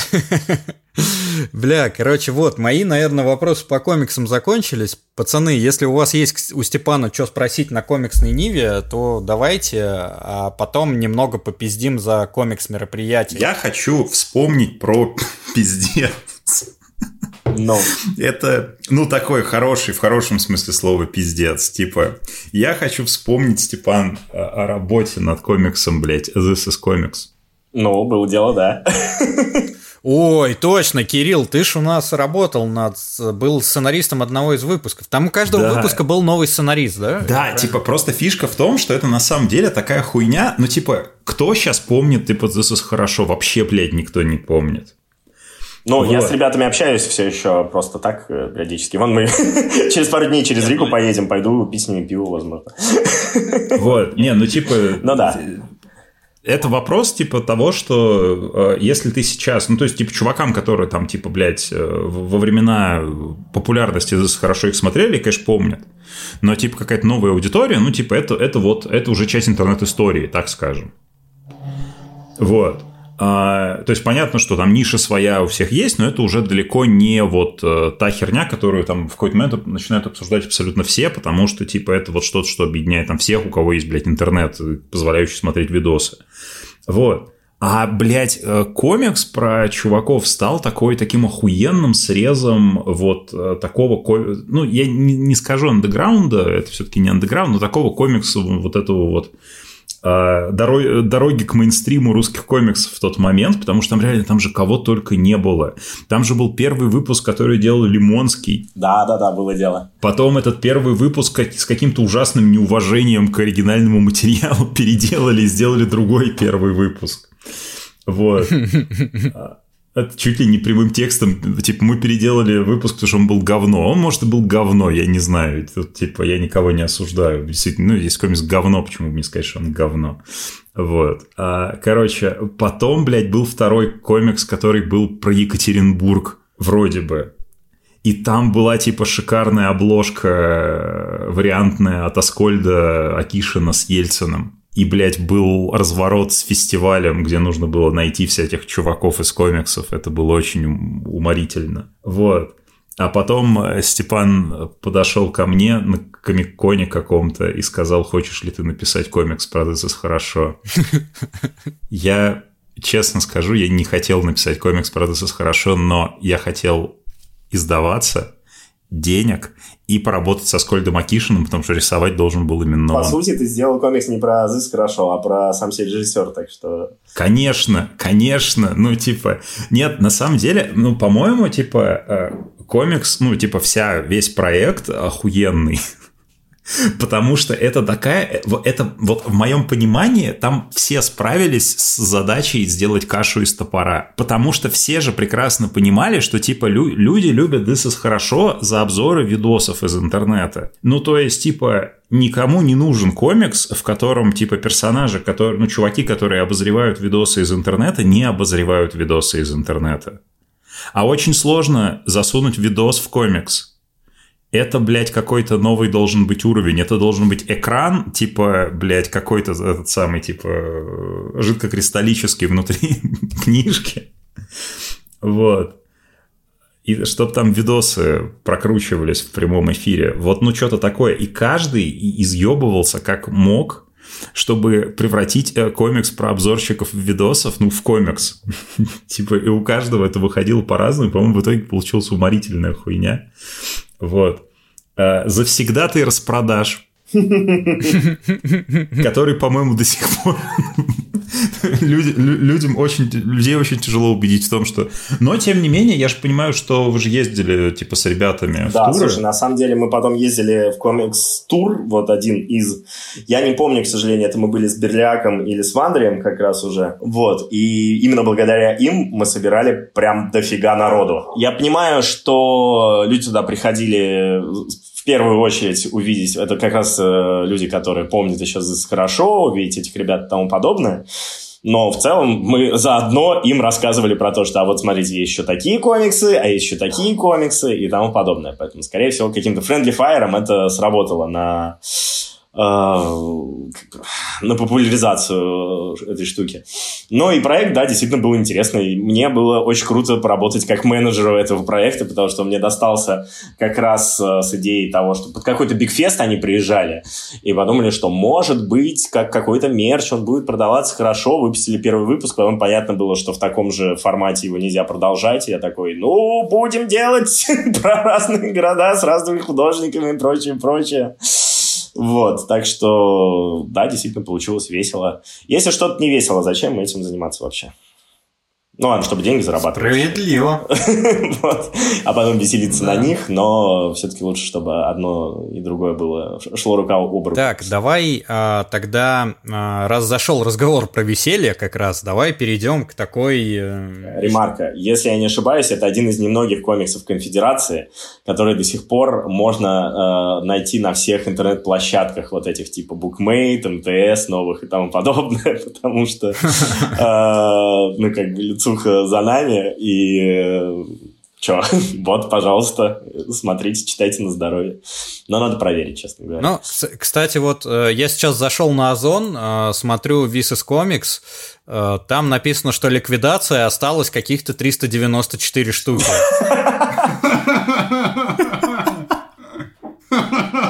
У вас есть только слушатели вашего подкаста? Примерно столько и есть, если за всех уникальных, за все выпуски собрать. Вот. Если что, 155 рублей на Озоне. Блин, так это... Ну, слушай, вообще, на самом деле, справедливости ради, за книжку почти в 200 страниц. Это... Да, да. Это прям хорошая цена, и это то, что называется артефакт своего времени, вот в прямом переносном смысле. Не, серьезно, я как бы... Это, чуваки, если вы сомневаетесь и думаете, нахер вам комикс про хорошо, это не комикс Brothers хорошо. Это, короче, шоу. Это «Посмотри-ка, теща, блядь, как выебывается зять». Вот. Это типа сеанс совместной, ну, практически мастурбации. Это сеанс совместной эквилибристики. Короче, куча людей выкручиваются, блядь, у вас на глазах. Это охуительно смотреть. Это как, знаете, типа, люди делают для этого целые шоу, там, блядь, с импровизацией, какой-то вот этой вот, где людей ставят в неудобное положение и заставляют шутить. У вас, блядь, есть книжка такой хуйни. Я, блядь, я ей рекламирую так. Короче, там в нашем сингле, вот который мы делали со Аскольдом, там в центре есть, блядь, вшитый журнал со сканвордами. Вот. И я для него специально делал японский кроссворд. Типа, то есть я, короче, реально нашел в интернете. А я напомню, просто на секундочку, что Кирилл Кутузов еще и автор настольной игры «Секс-двор». Блин, я ее недавно нашел, как раз разбирал комиксы. Вита была невероятно в восторге от ее существования. Так что просто прочувствуйте, каких талантов этот человек. То есть и сканворды, и японские кроссворды, и настольные игры, и вот тут какая-то эквилибристика с мастурбацией. Просто потрясающе. И, блядь, рецепт лещей в сметане. Да, кулинар. Блять. Ну вот, не, на самом деле, короче, мы реально просто выебывались как могли, и там, типа, там же, блядь, у нас реально появляются. Я хуй его знает, нас можно было за это засудить или нет, они там без имен появляются, но там появляются куклы, блядь, сам себе режиссер. А, блядь, и там же есть Задов, там есть прапорщик Задов, блядь. А если я не ошибаюсь, мало того, там же 4-й выпуск делал Женя Ямов, и там они в Минске. Mm-hmm. И я помню, когда были вот эти вот протесты в Минске, какого там, 2020 года, жесткие и тому подобное, и кто-то постил фотографии из этого комикса и говорил, что смотрите, типа, хорошо предсказали будущее, а там тоже какая-то жесть с ОМОНовцами. Вот. Блять, это хорошо новые «Симпсоны». Короче, ладно, я сейчас подумал, на самом деле, что рано нам переходить к комикс-мероприятиям. Еще один из наших, так сказать, краеугольных камней нашего подкаста, к чему мы постоянно возвращаемся и что часто обсуждаем, это музыка. А у тебя вышла куча, ну не куча, но достаточное количество комиксов, которые как раз связаны с музыкантами, музыкальными группами. И вот я от себя могу сказать, что Генри и Глен абсолютно, блядь, чемпионское дерьмо, блядь, гениальное произведение. Я тоже смеялся до слез, когда читал. И вот, если кто не знает, Генри и Глен — это история о двух музыкантах. Я сейчас не могу подробности сюжета рассказать, но это, соответственно, Генри Роллинс, основатель и вокалист панк-группы Black Flag, и Глен Денцик, вокалист группы Misfits, которую вы все знаете как рожа с футболки горшка, и, соответственно, группы, которая так и называлась Денцик. Вот. Пока еще возможно, купите этот комикс и, блядь, просто посмейтесь вместе со мной, это охуительно. И лучше, блядь, сделайте это побыстрее на всякий случай. Да, от греха подальше еще можно.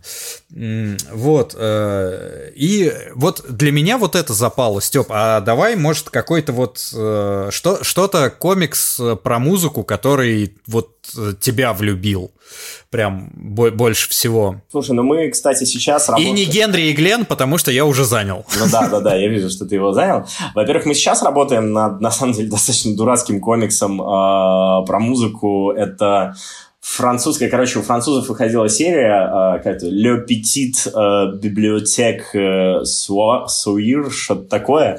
Короче, маленькая библиотека, вот, маленькая библиотека знаний. Вот, ну, у нас уже выходил в этой серии феминизм, а сейчас выйдет еще типа heavy metal. Как говорится, да, 2 из 3 хитов, на которых стоит конфедерация. И это типа книжка, где подробно просто рассказывается, как в такой мини-энциклопедии подробно рассказывается про вехи развития heavy metal как жанра, металла как жанра, скажем так, давайте в общем.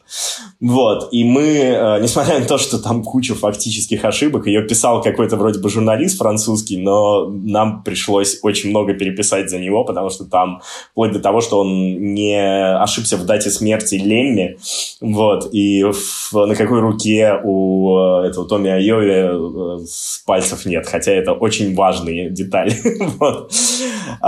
И мы, короче, пробили туда нарисовать 3,5 странички своей инфы про, собственно, русский металл. Вот, поэтому, типа, интересно, когда она выйдет. Да, интересно, когда она выйдет, и интересно, как народу зайдет, не зайдет.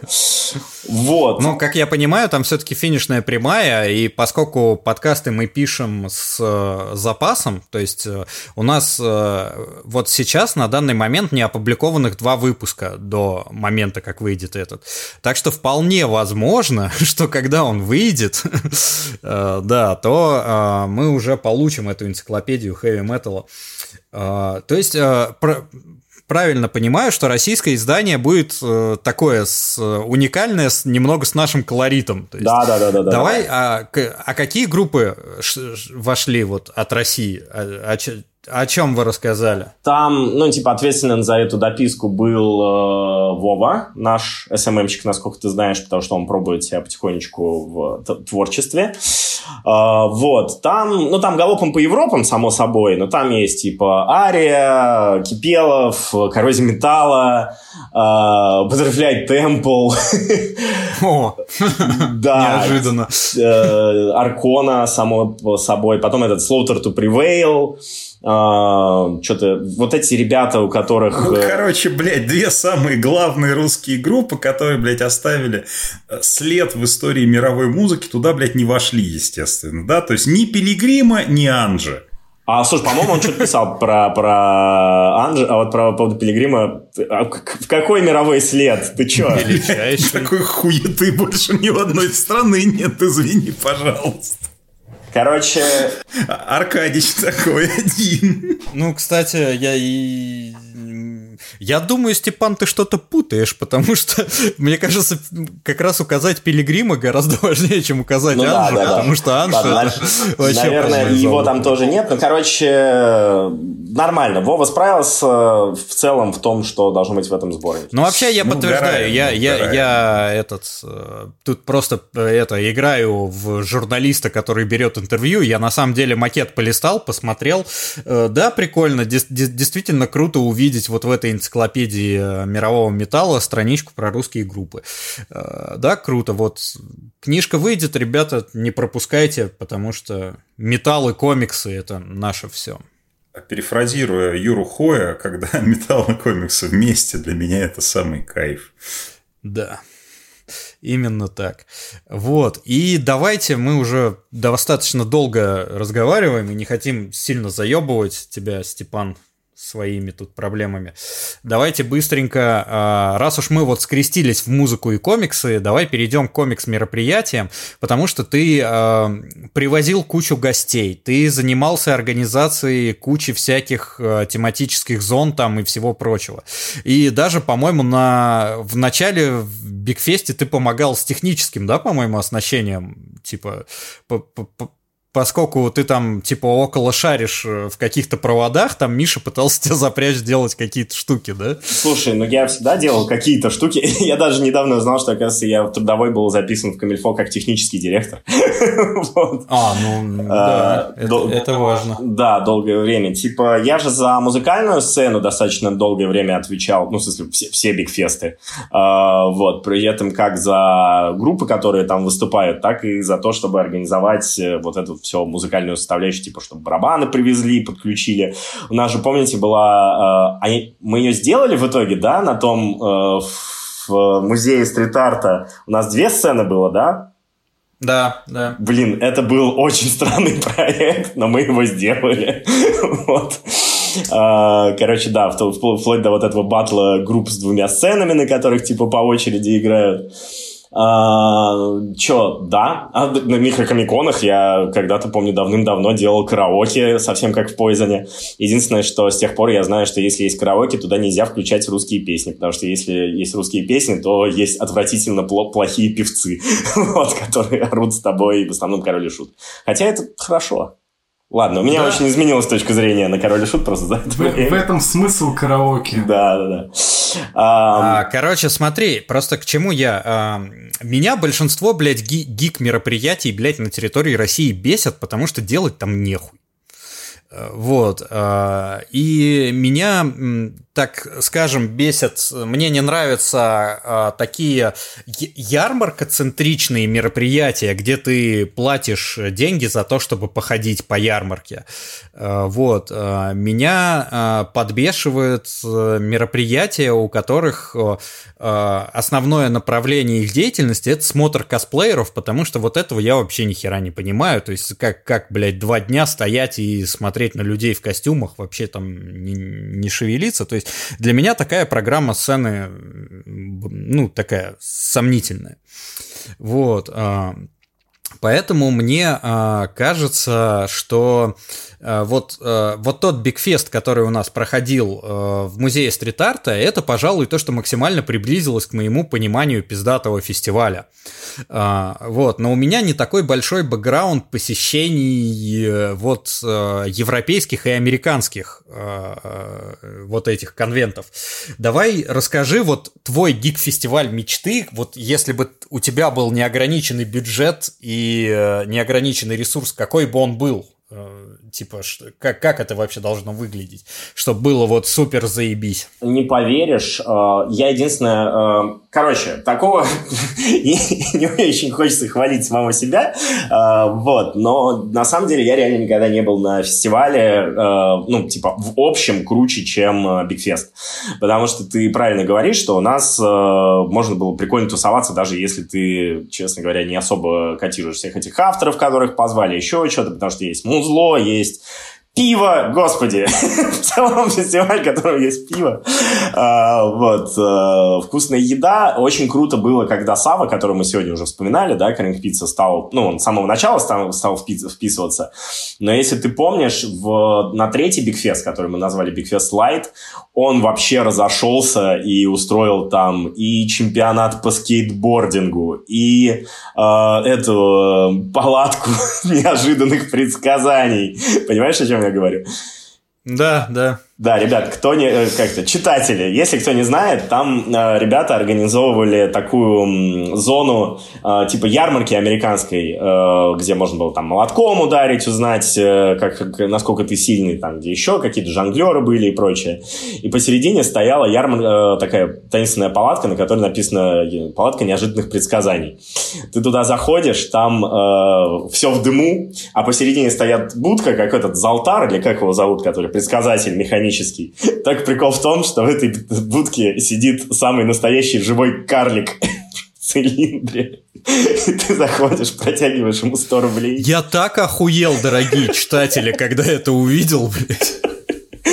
Да, и ты заходишь, протягиваешь ему 100 рублей, и он начинает тебе просто впаривать какую-то дичь о том, что типа чем больше женщина, мы меньше, тем больше меньше ананас. Вот, и этот опыт очень напоминает то, как тебе дед в троллейбусе или в какой-нибудь электричке подкатил и начинает просто рассказывать мудрости жизни, но при этом ты не можешь уйти, и еще и деньги ему дал за это. В общем, это было круто. Но возвращаясь к фестивалям, и реально я больше не видел ничего настолько же крутого и разнообразного и интересного. Наверное, если брать все мои фестивали, вот ты не поверишь, тот же Комикон Сан-Диего, там, чтобы пойти на все эти панели, где тебе будут авторы, актеры рассказывать о том, как они снимались, показали какие-нибудь клипы и прочее, туда люди, блядь, за 5 дней занимают очереди и сидят с табуретками, чтобы туда только попасть. Там разыгрываются как-то билеты запарные и прочее. А в остальном это просто тоже огромная ярмарка, ну, пусть чуть получше оформленная. Ну и так все американские конвенты в целом. Что касается, там, не знаю, других фестивалей, ну, в Ангулеме круто, потому что там выставки проходят. Вот, возможно, единственное, чем бы я улучшил... Рома, ты копнул как психолог. Тут так глубоко, куда не стоило копать. Я вспомнил о своей мечте.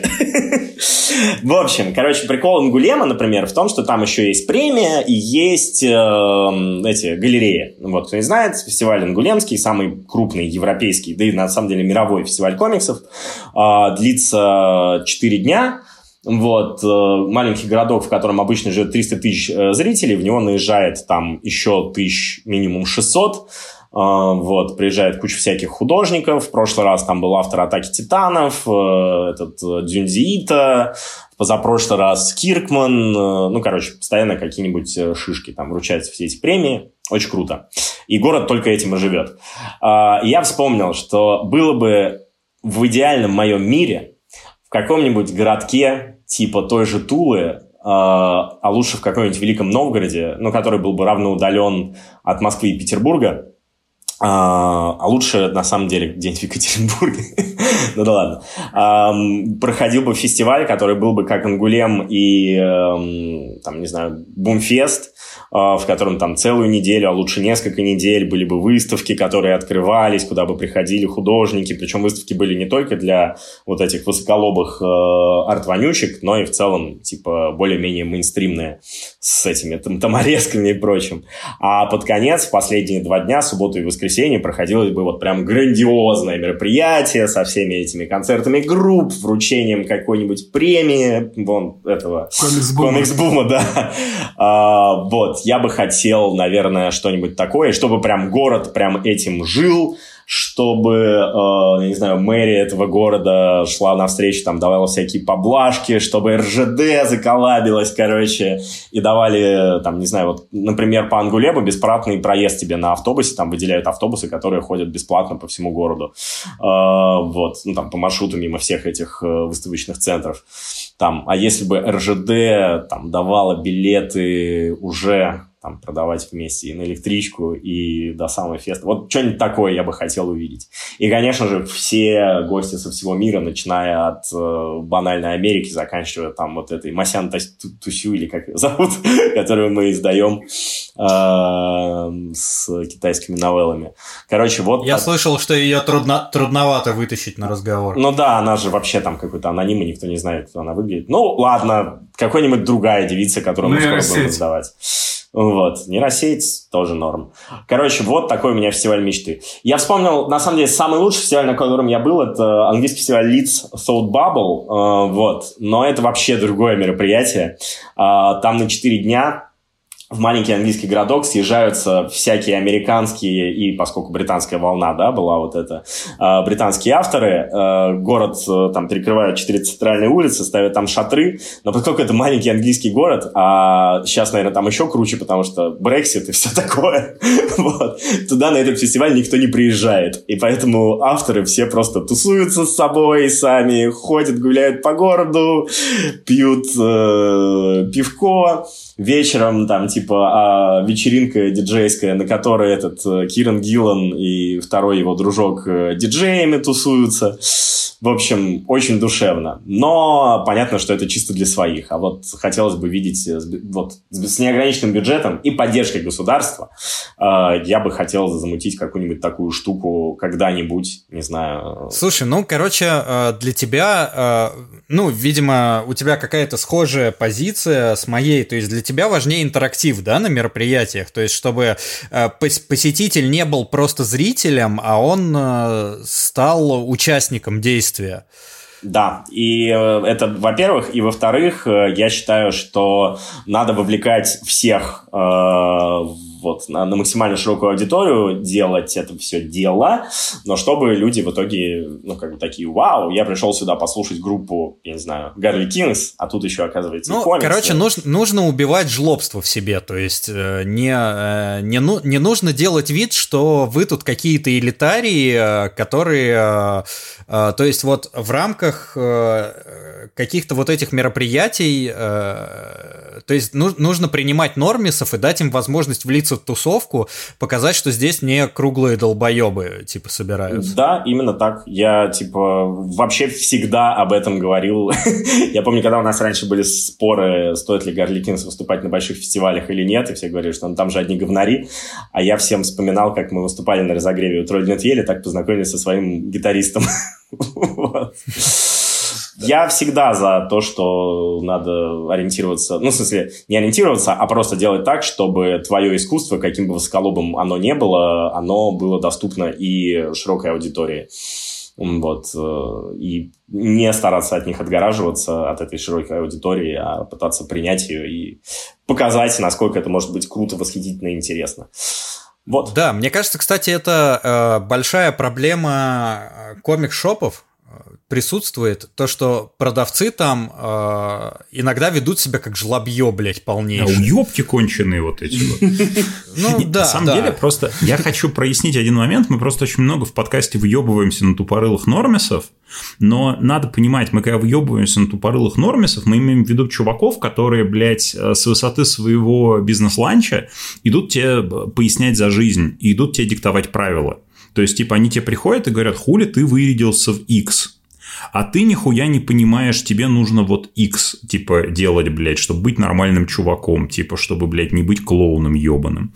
Вот. Это вот этот вопрос. А, типа, когда к тебе приходят люди, приходит чувак и говорит, блин, слушай, я вот читал, что комиксы прикольно, а может расскажешь? Тут надо резко всю свою, типа, вот все эти понты засовывать в жопу. Это к тебе пришли на твою территорию, расскажи, заинтересуй. Мы хотим, чтобы нас стало больше. Это очень важный момент. Типа, мы хотим, чтобы комиксы лучше продавались. Мы хотим, чтобы фанатов комиксов было больше, чтобы на фестивалях были толпы. И ну и заебись, да, пускай он там пришел после кино, он не читал ни одного комикса, но ничего, мы расскажем, покажем.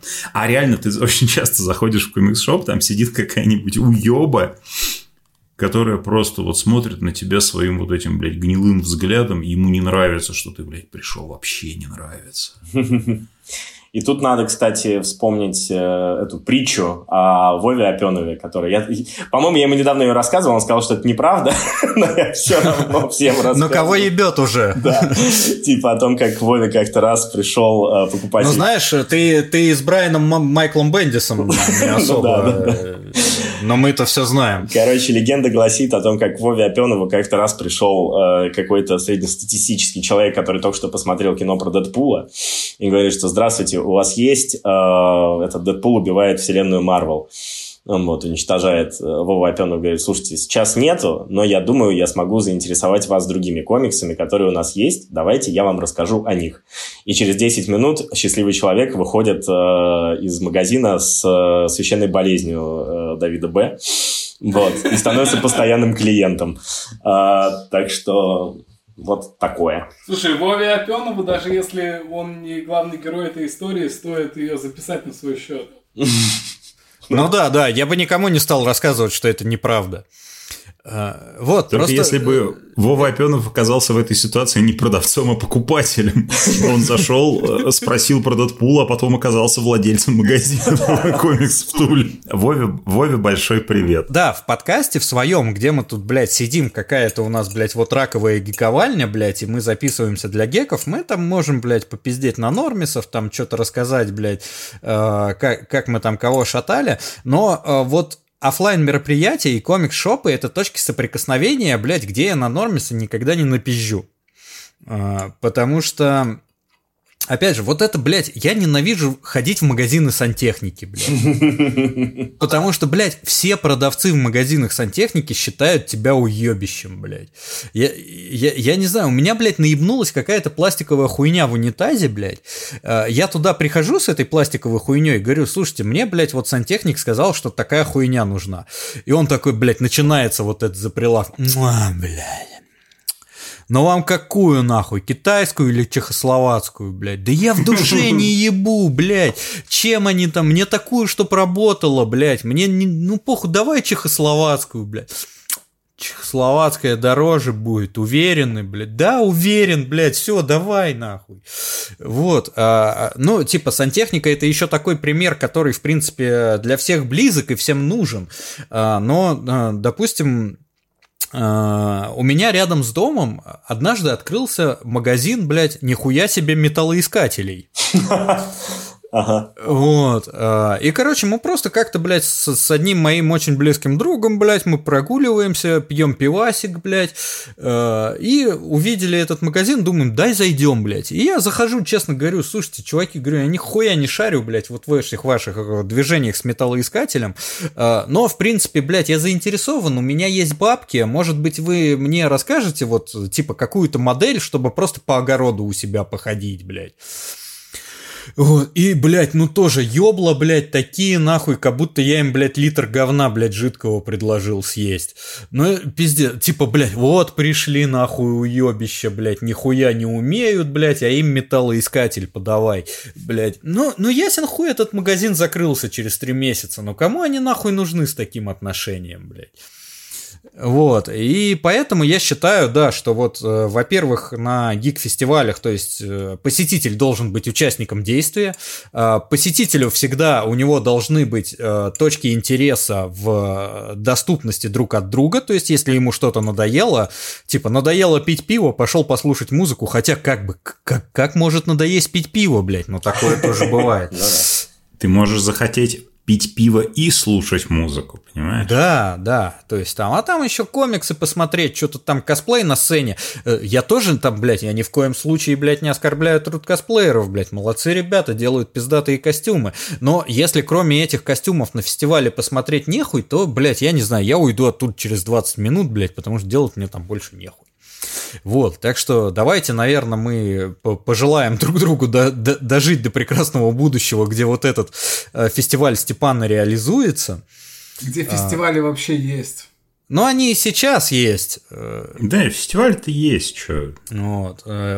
Что они будет возможность их... Такое ощущение, словно они есть, но не в Москве и в Петербурге. Да нет, блядь, ну вот, блядь, в Петербурге Эпикон, ну, блядь, аж два раза на. Я не пойду. Нет, Слав, ну тут начинается уже типа из разряда, это, блядь, как в анекдоте. Англичанин, сука, высадился на необитаемый остров, его, блядь, находят, там два здания, блядь. Что это? Вот это что? Это клуб, в который я хожу, а это... Блять, это клуб, в который я не ногой. Ну, типа, как бы это такое, блядь, фестивалей нет. Говорят, тебе говорят, да есть, да хуя. А, ну это говно фестиваль, нормальных нет. Ну, типа, блядь, нет, фестивалей, это, интеллигентов да хуя, местов не хватает. Типа, фестивалей хватает, блядь, просто Славе на них не нравится. Сделайте фестивали, чтобы Славе нравилось. Было вообще заебись. Всем вот, короче, ребятки, блядь, у нас уже приличный хронометраж, так что давайте, если есть к Степану какие-то вопросы, задавайте, если нет, то перейдем к самым уебищным блиц-вопросам, которые я придумал для гостя. Еще самые уебищные блиц-вопросы, заебись, круто. Давай к ним. Вообще, блядь, хочется уебищных вопросов. Отлично, давай. 10 блиц-вопросов, Степан. Отвечаешь, не думая. Погнали. Самый любимый комикс. Ёб твою мать, не думая. Дейтрипер. Самое любимое кино. Типа крутые легавые. Самая любимая группа. Кингизер, Танзлижер, Твирзер. Самый любимый альбом. Блядь, камни по голове. Самый любимый альбом Garlic Kings. Последний. Я забыл, как он называется. Громко, крепко, честно. Самое любимое пиво. Жигули Келлер называется. Это, короче, коллаб этой нахуй минской пивоварни Midnight Project и датской пивоварни, господи, собственно говоря, Микеллер. У нас продается в 28-м. Опа, прекрасно. Охмеленный лагерок, короче, во. Если бы тебе предложили оставить вот возможность сделать только что-то одно, пить алкоголь, вкусно есть, либо рассказывать истории, что бы ты оставил? Рассказывать истории. Лучшая страна, которую ты посетил? Россия. А город? Екатеринбург.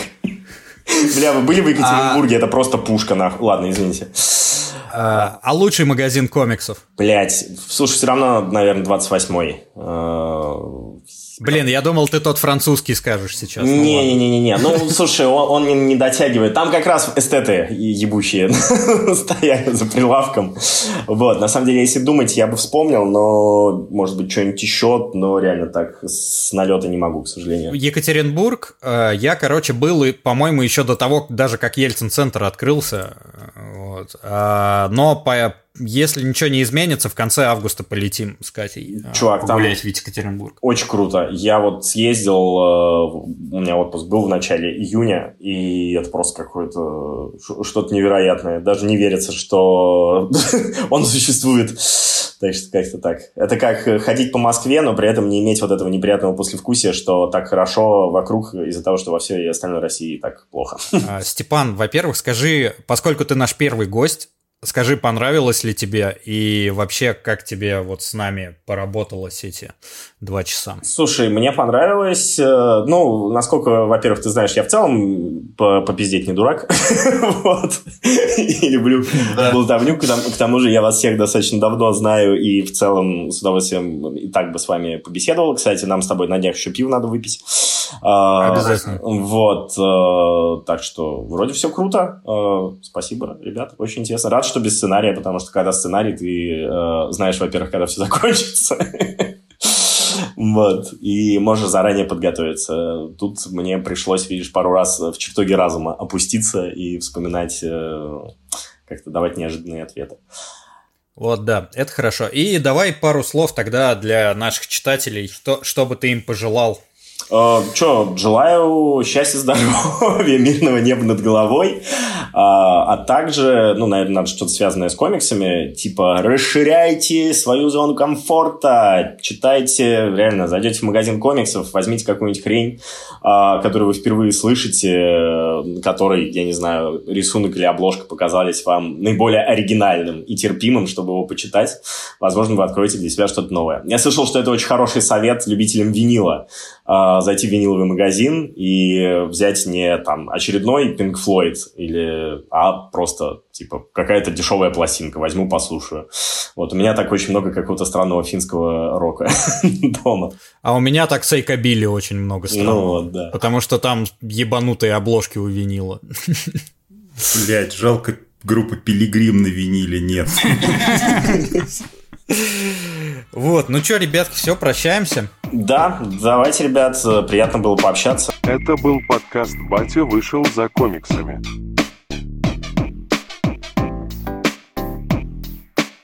Я тоже хочу материться. Можно я скажу хуй?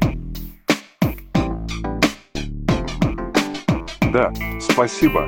Хуй, хуй, хуй. Как это прекрасно. Свободу роботам. Слушайте нас еще. Залупа козырная. Виват.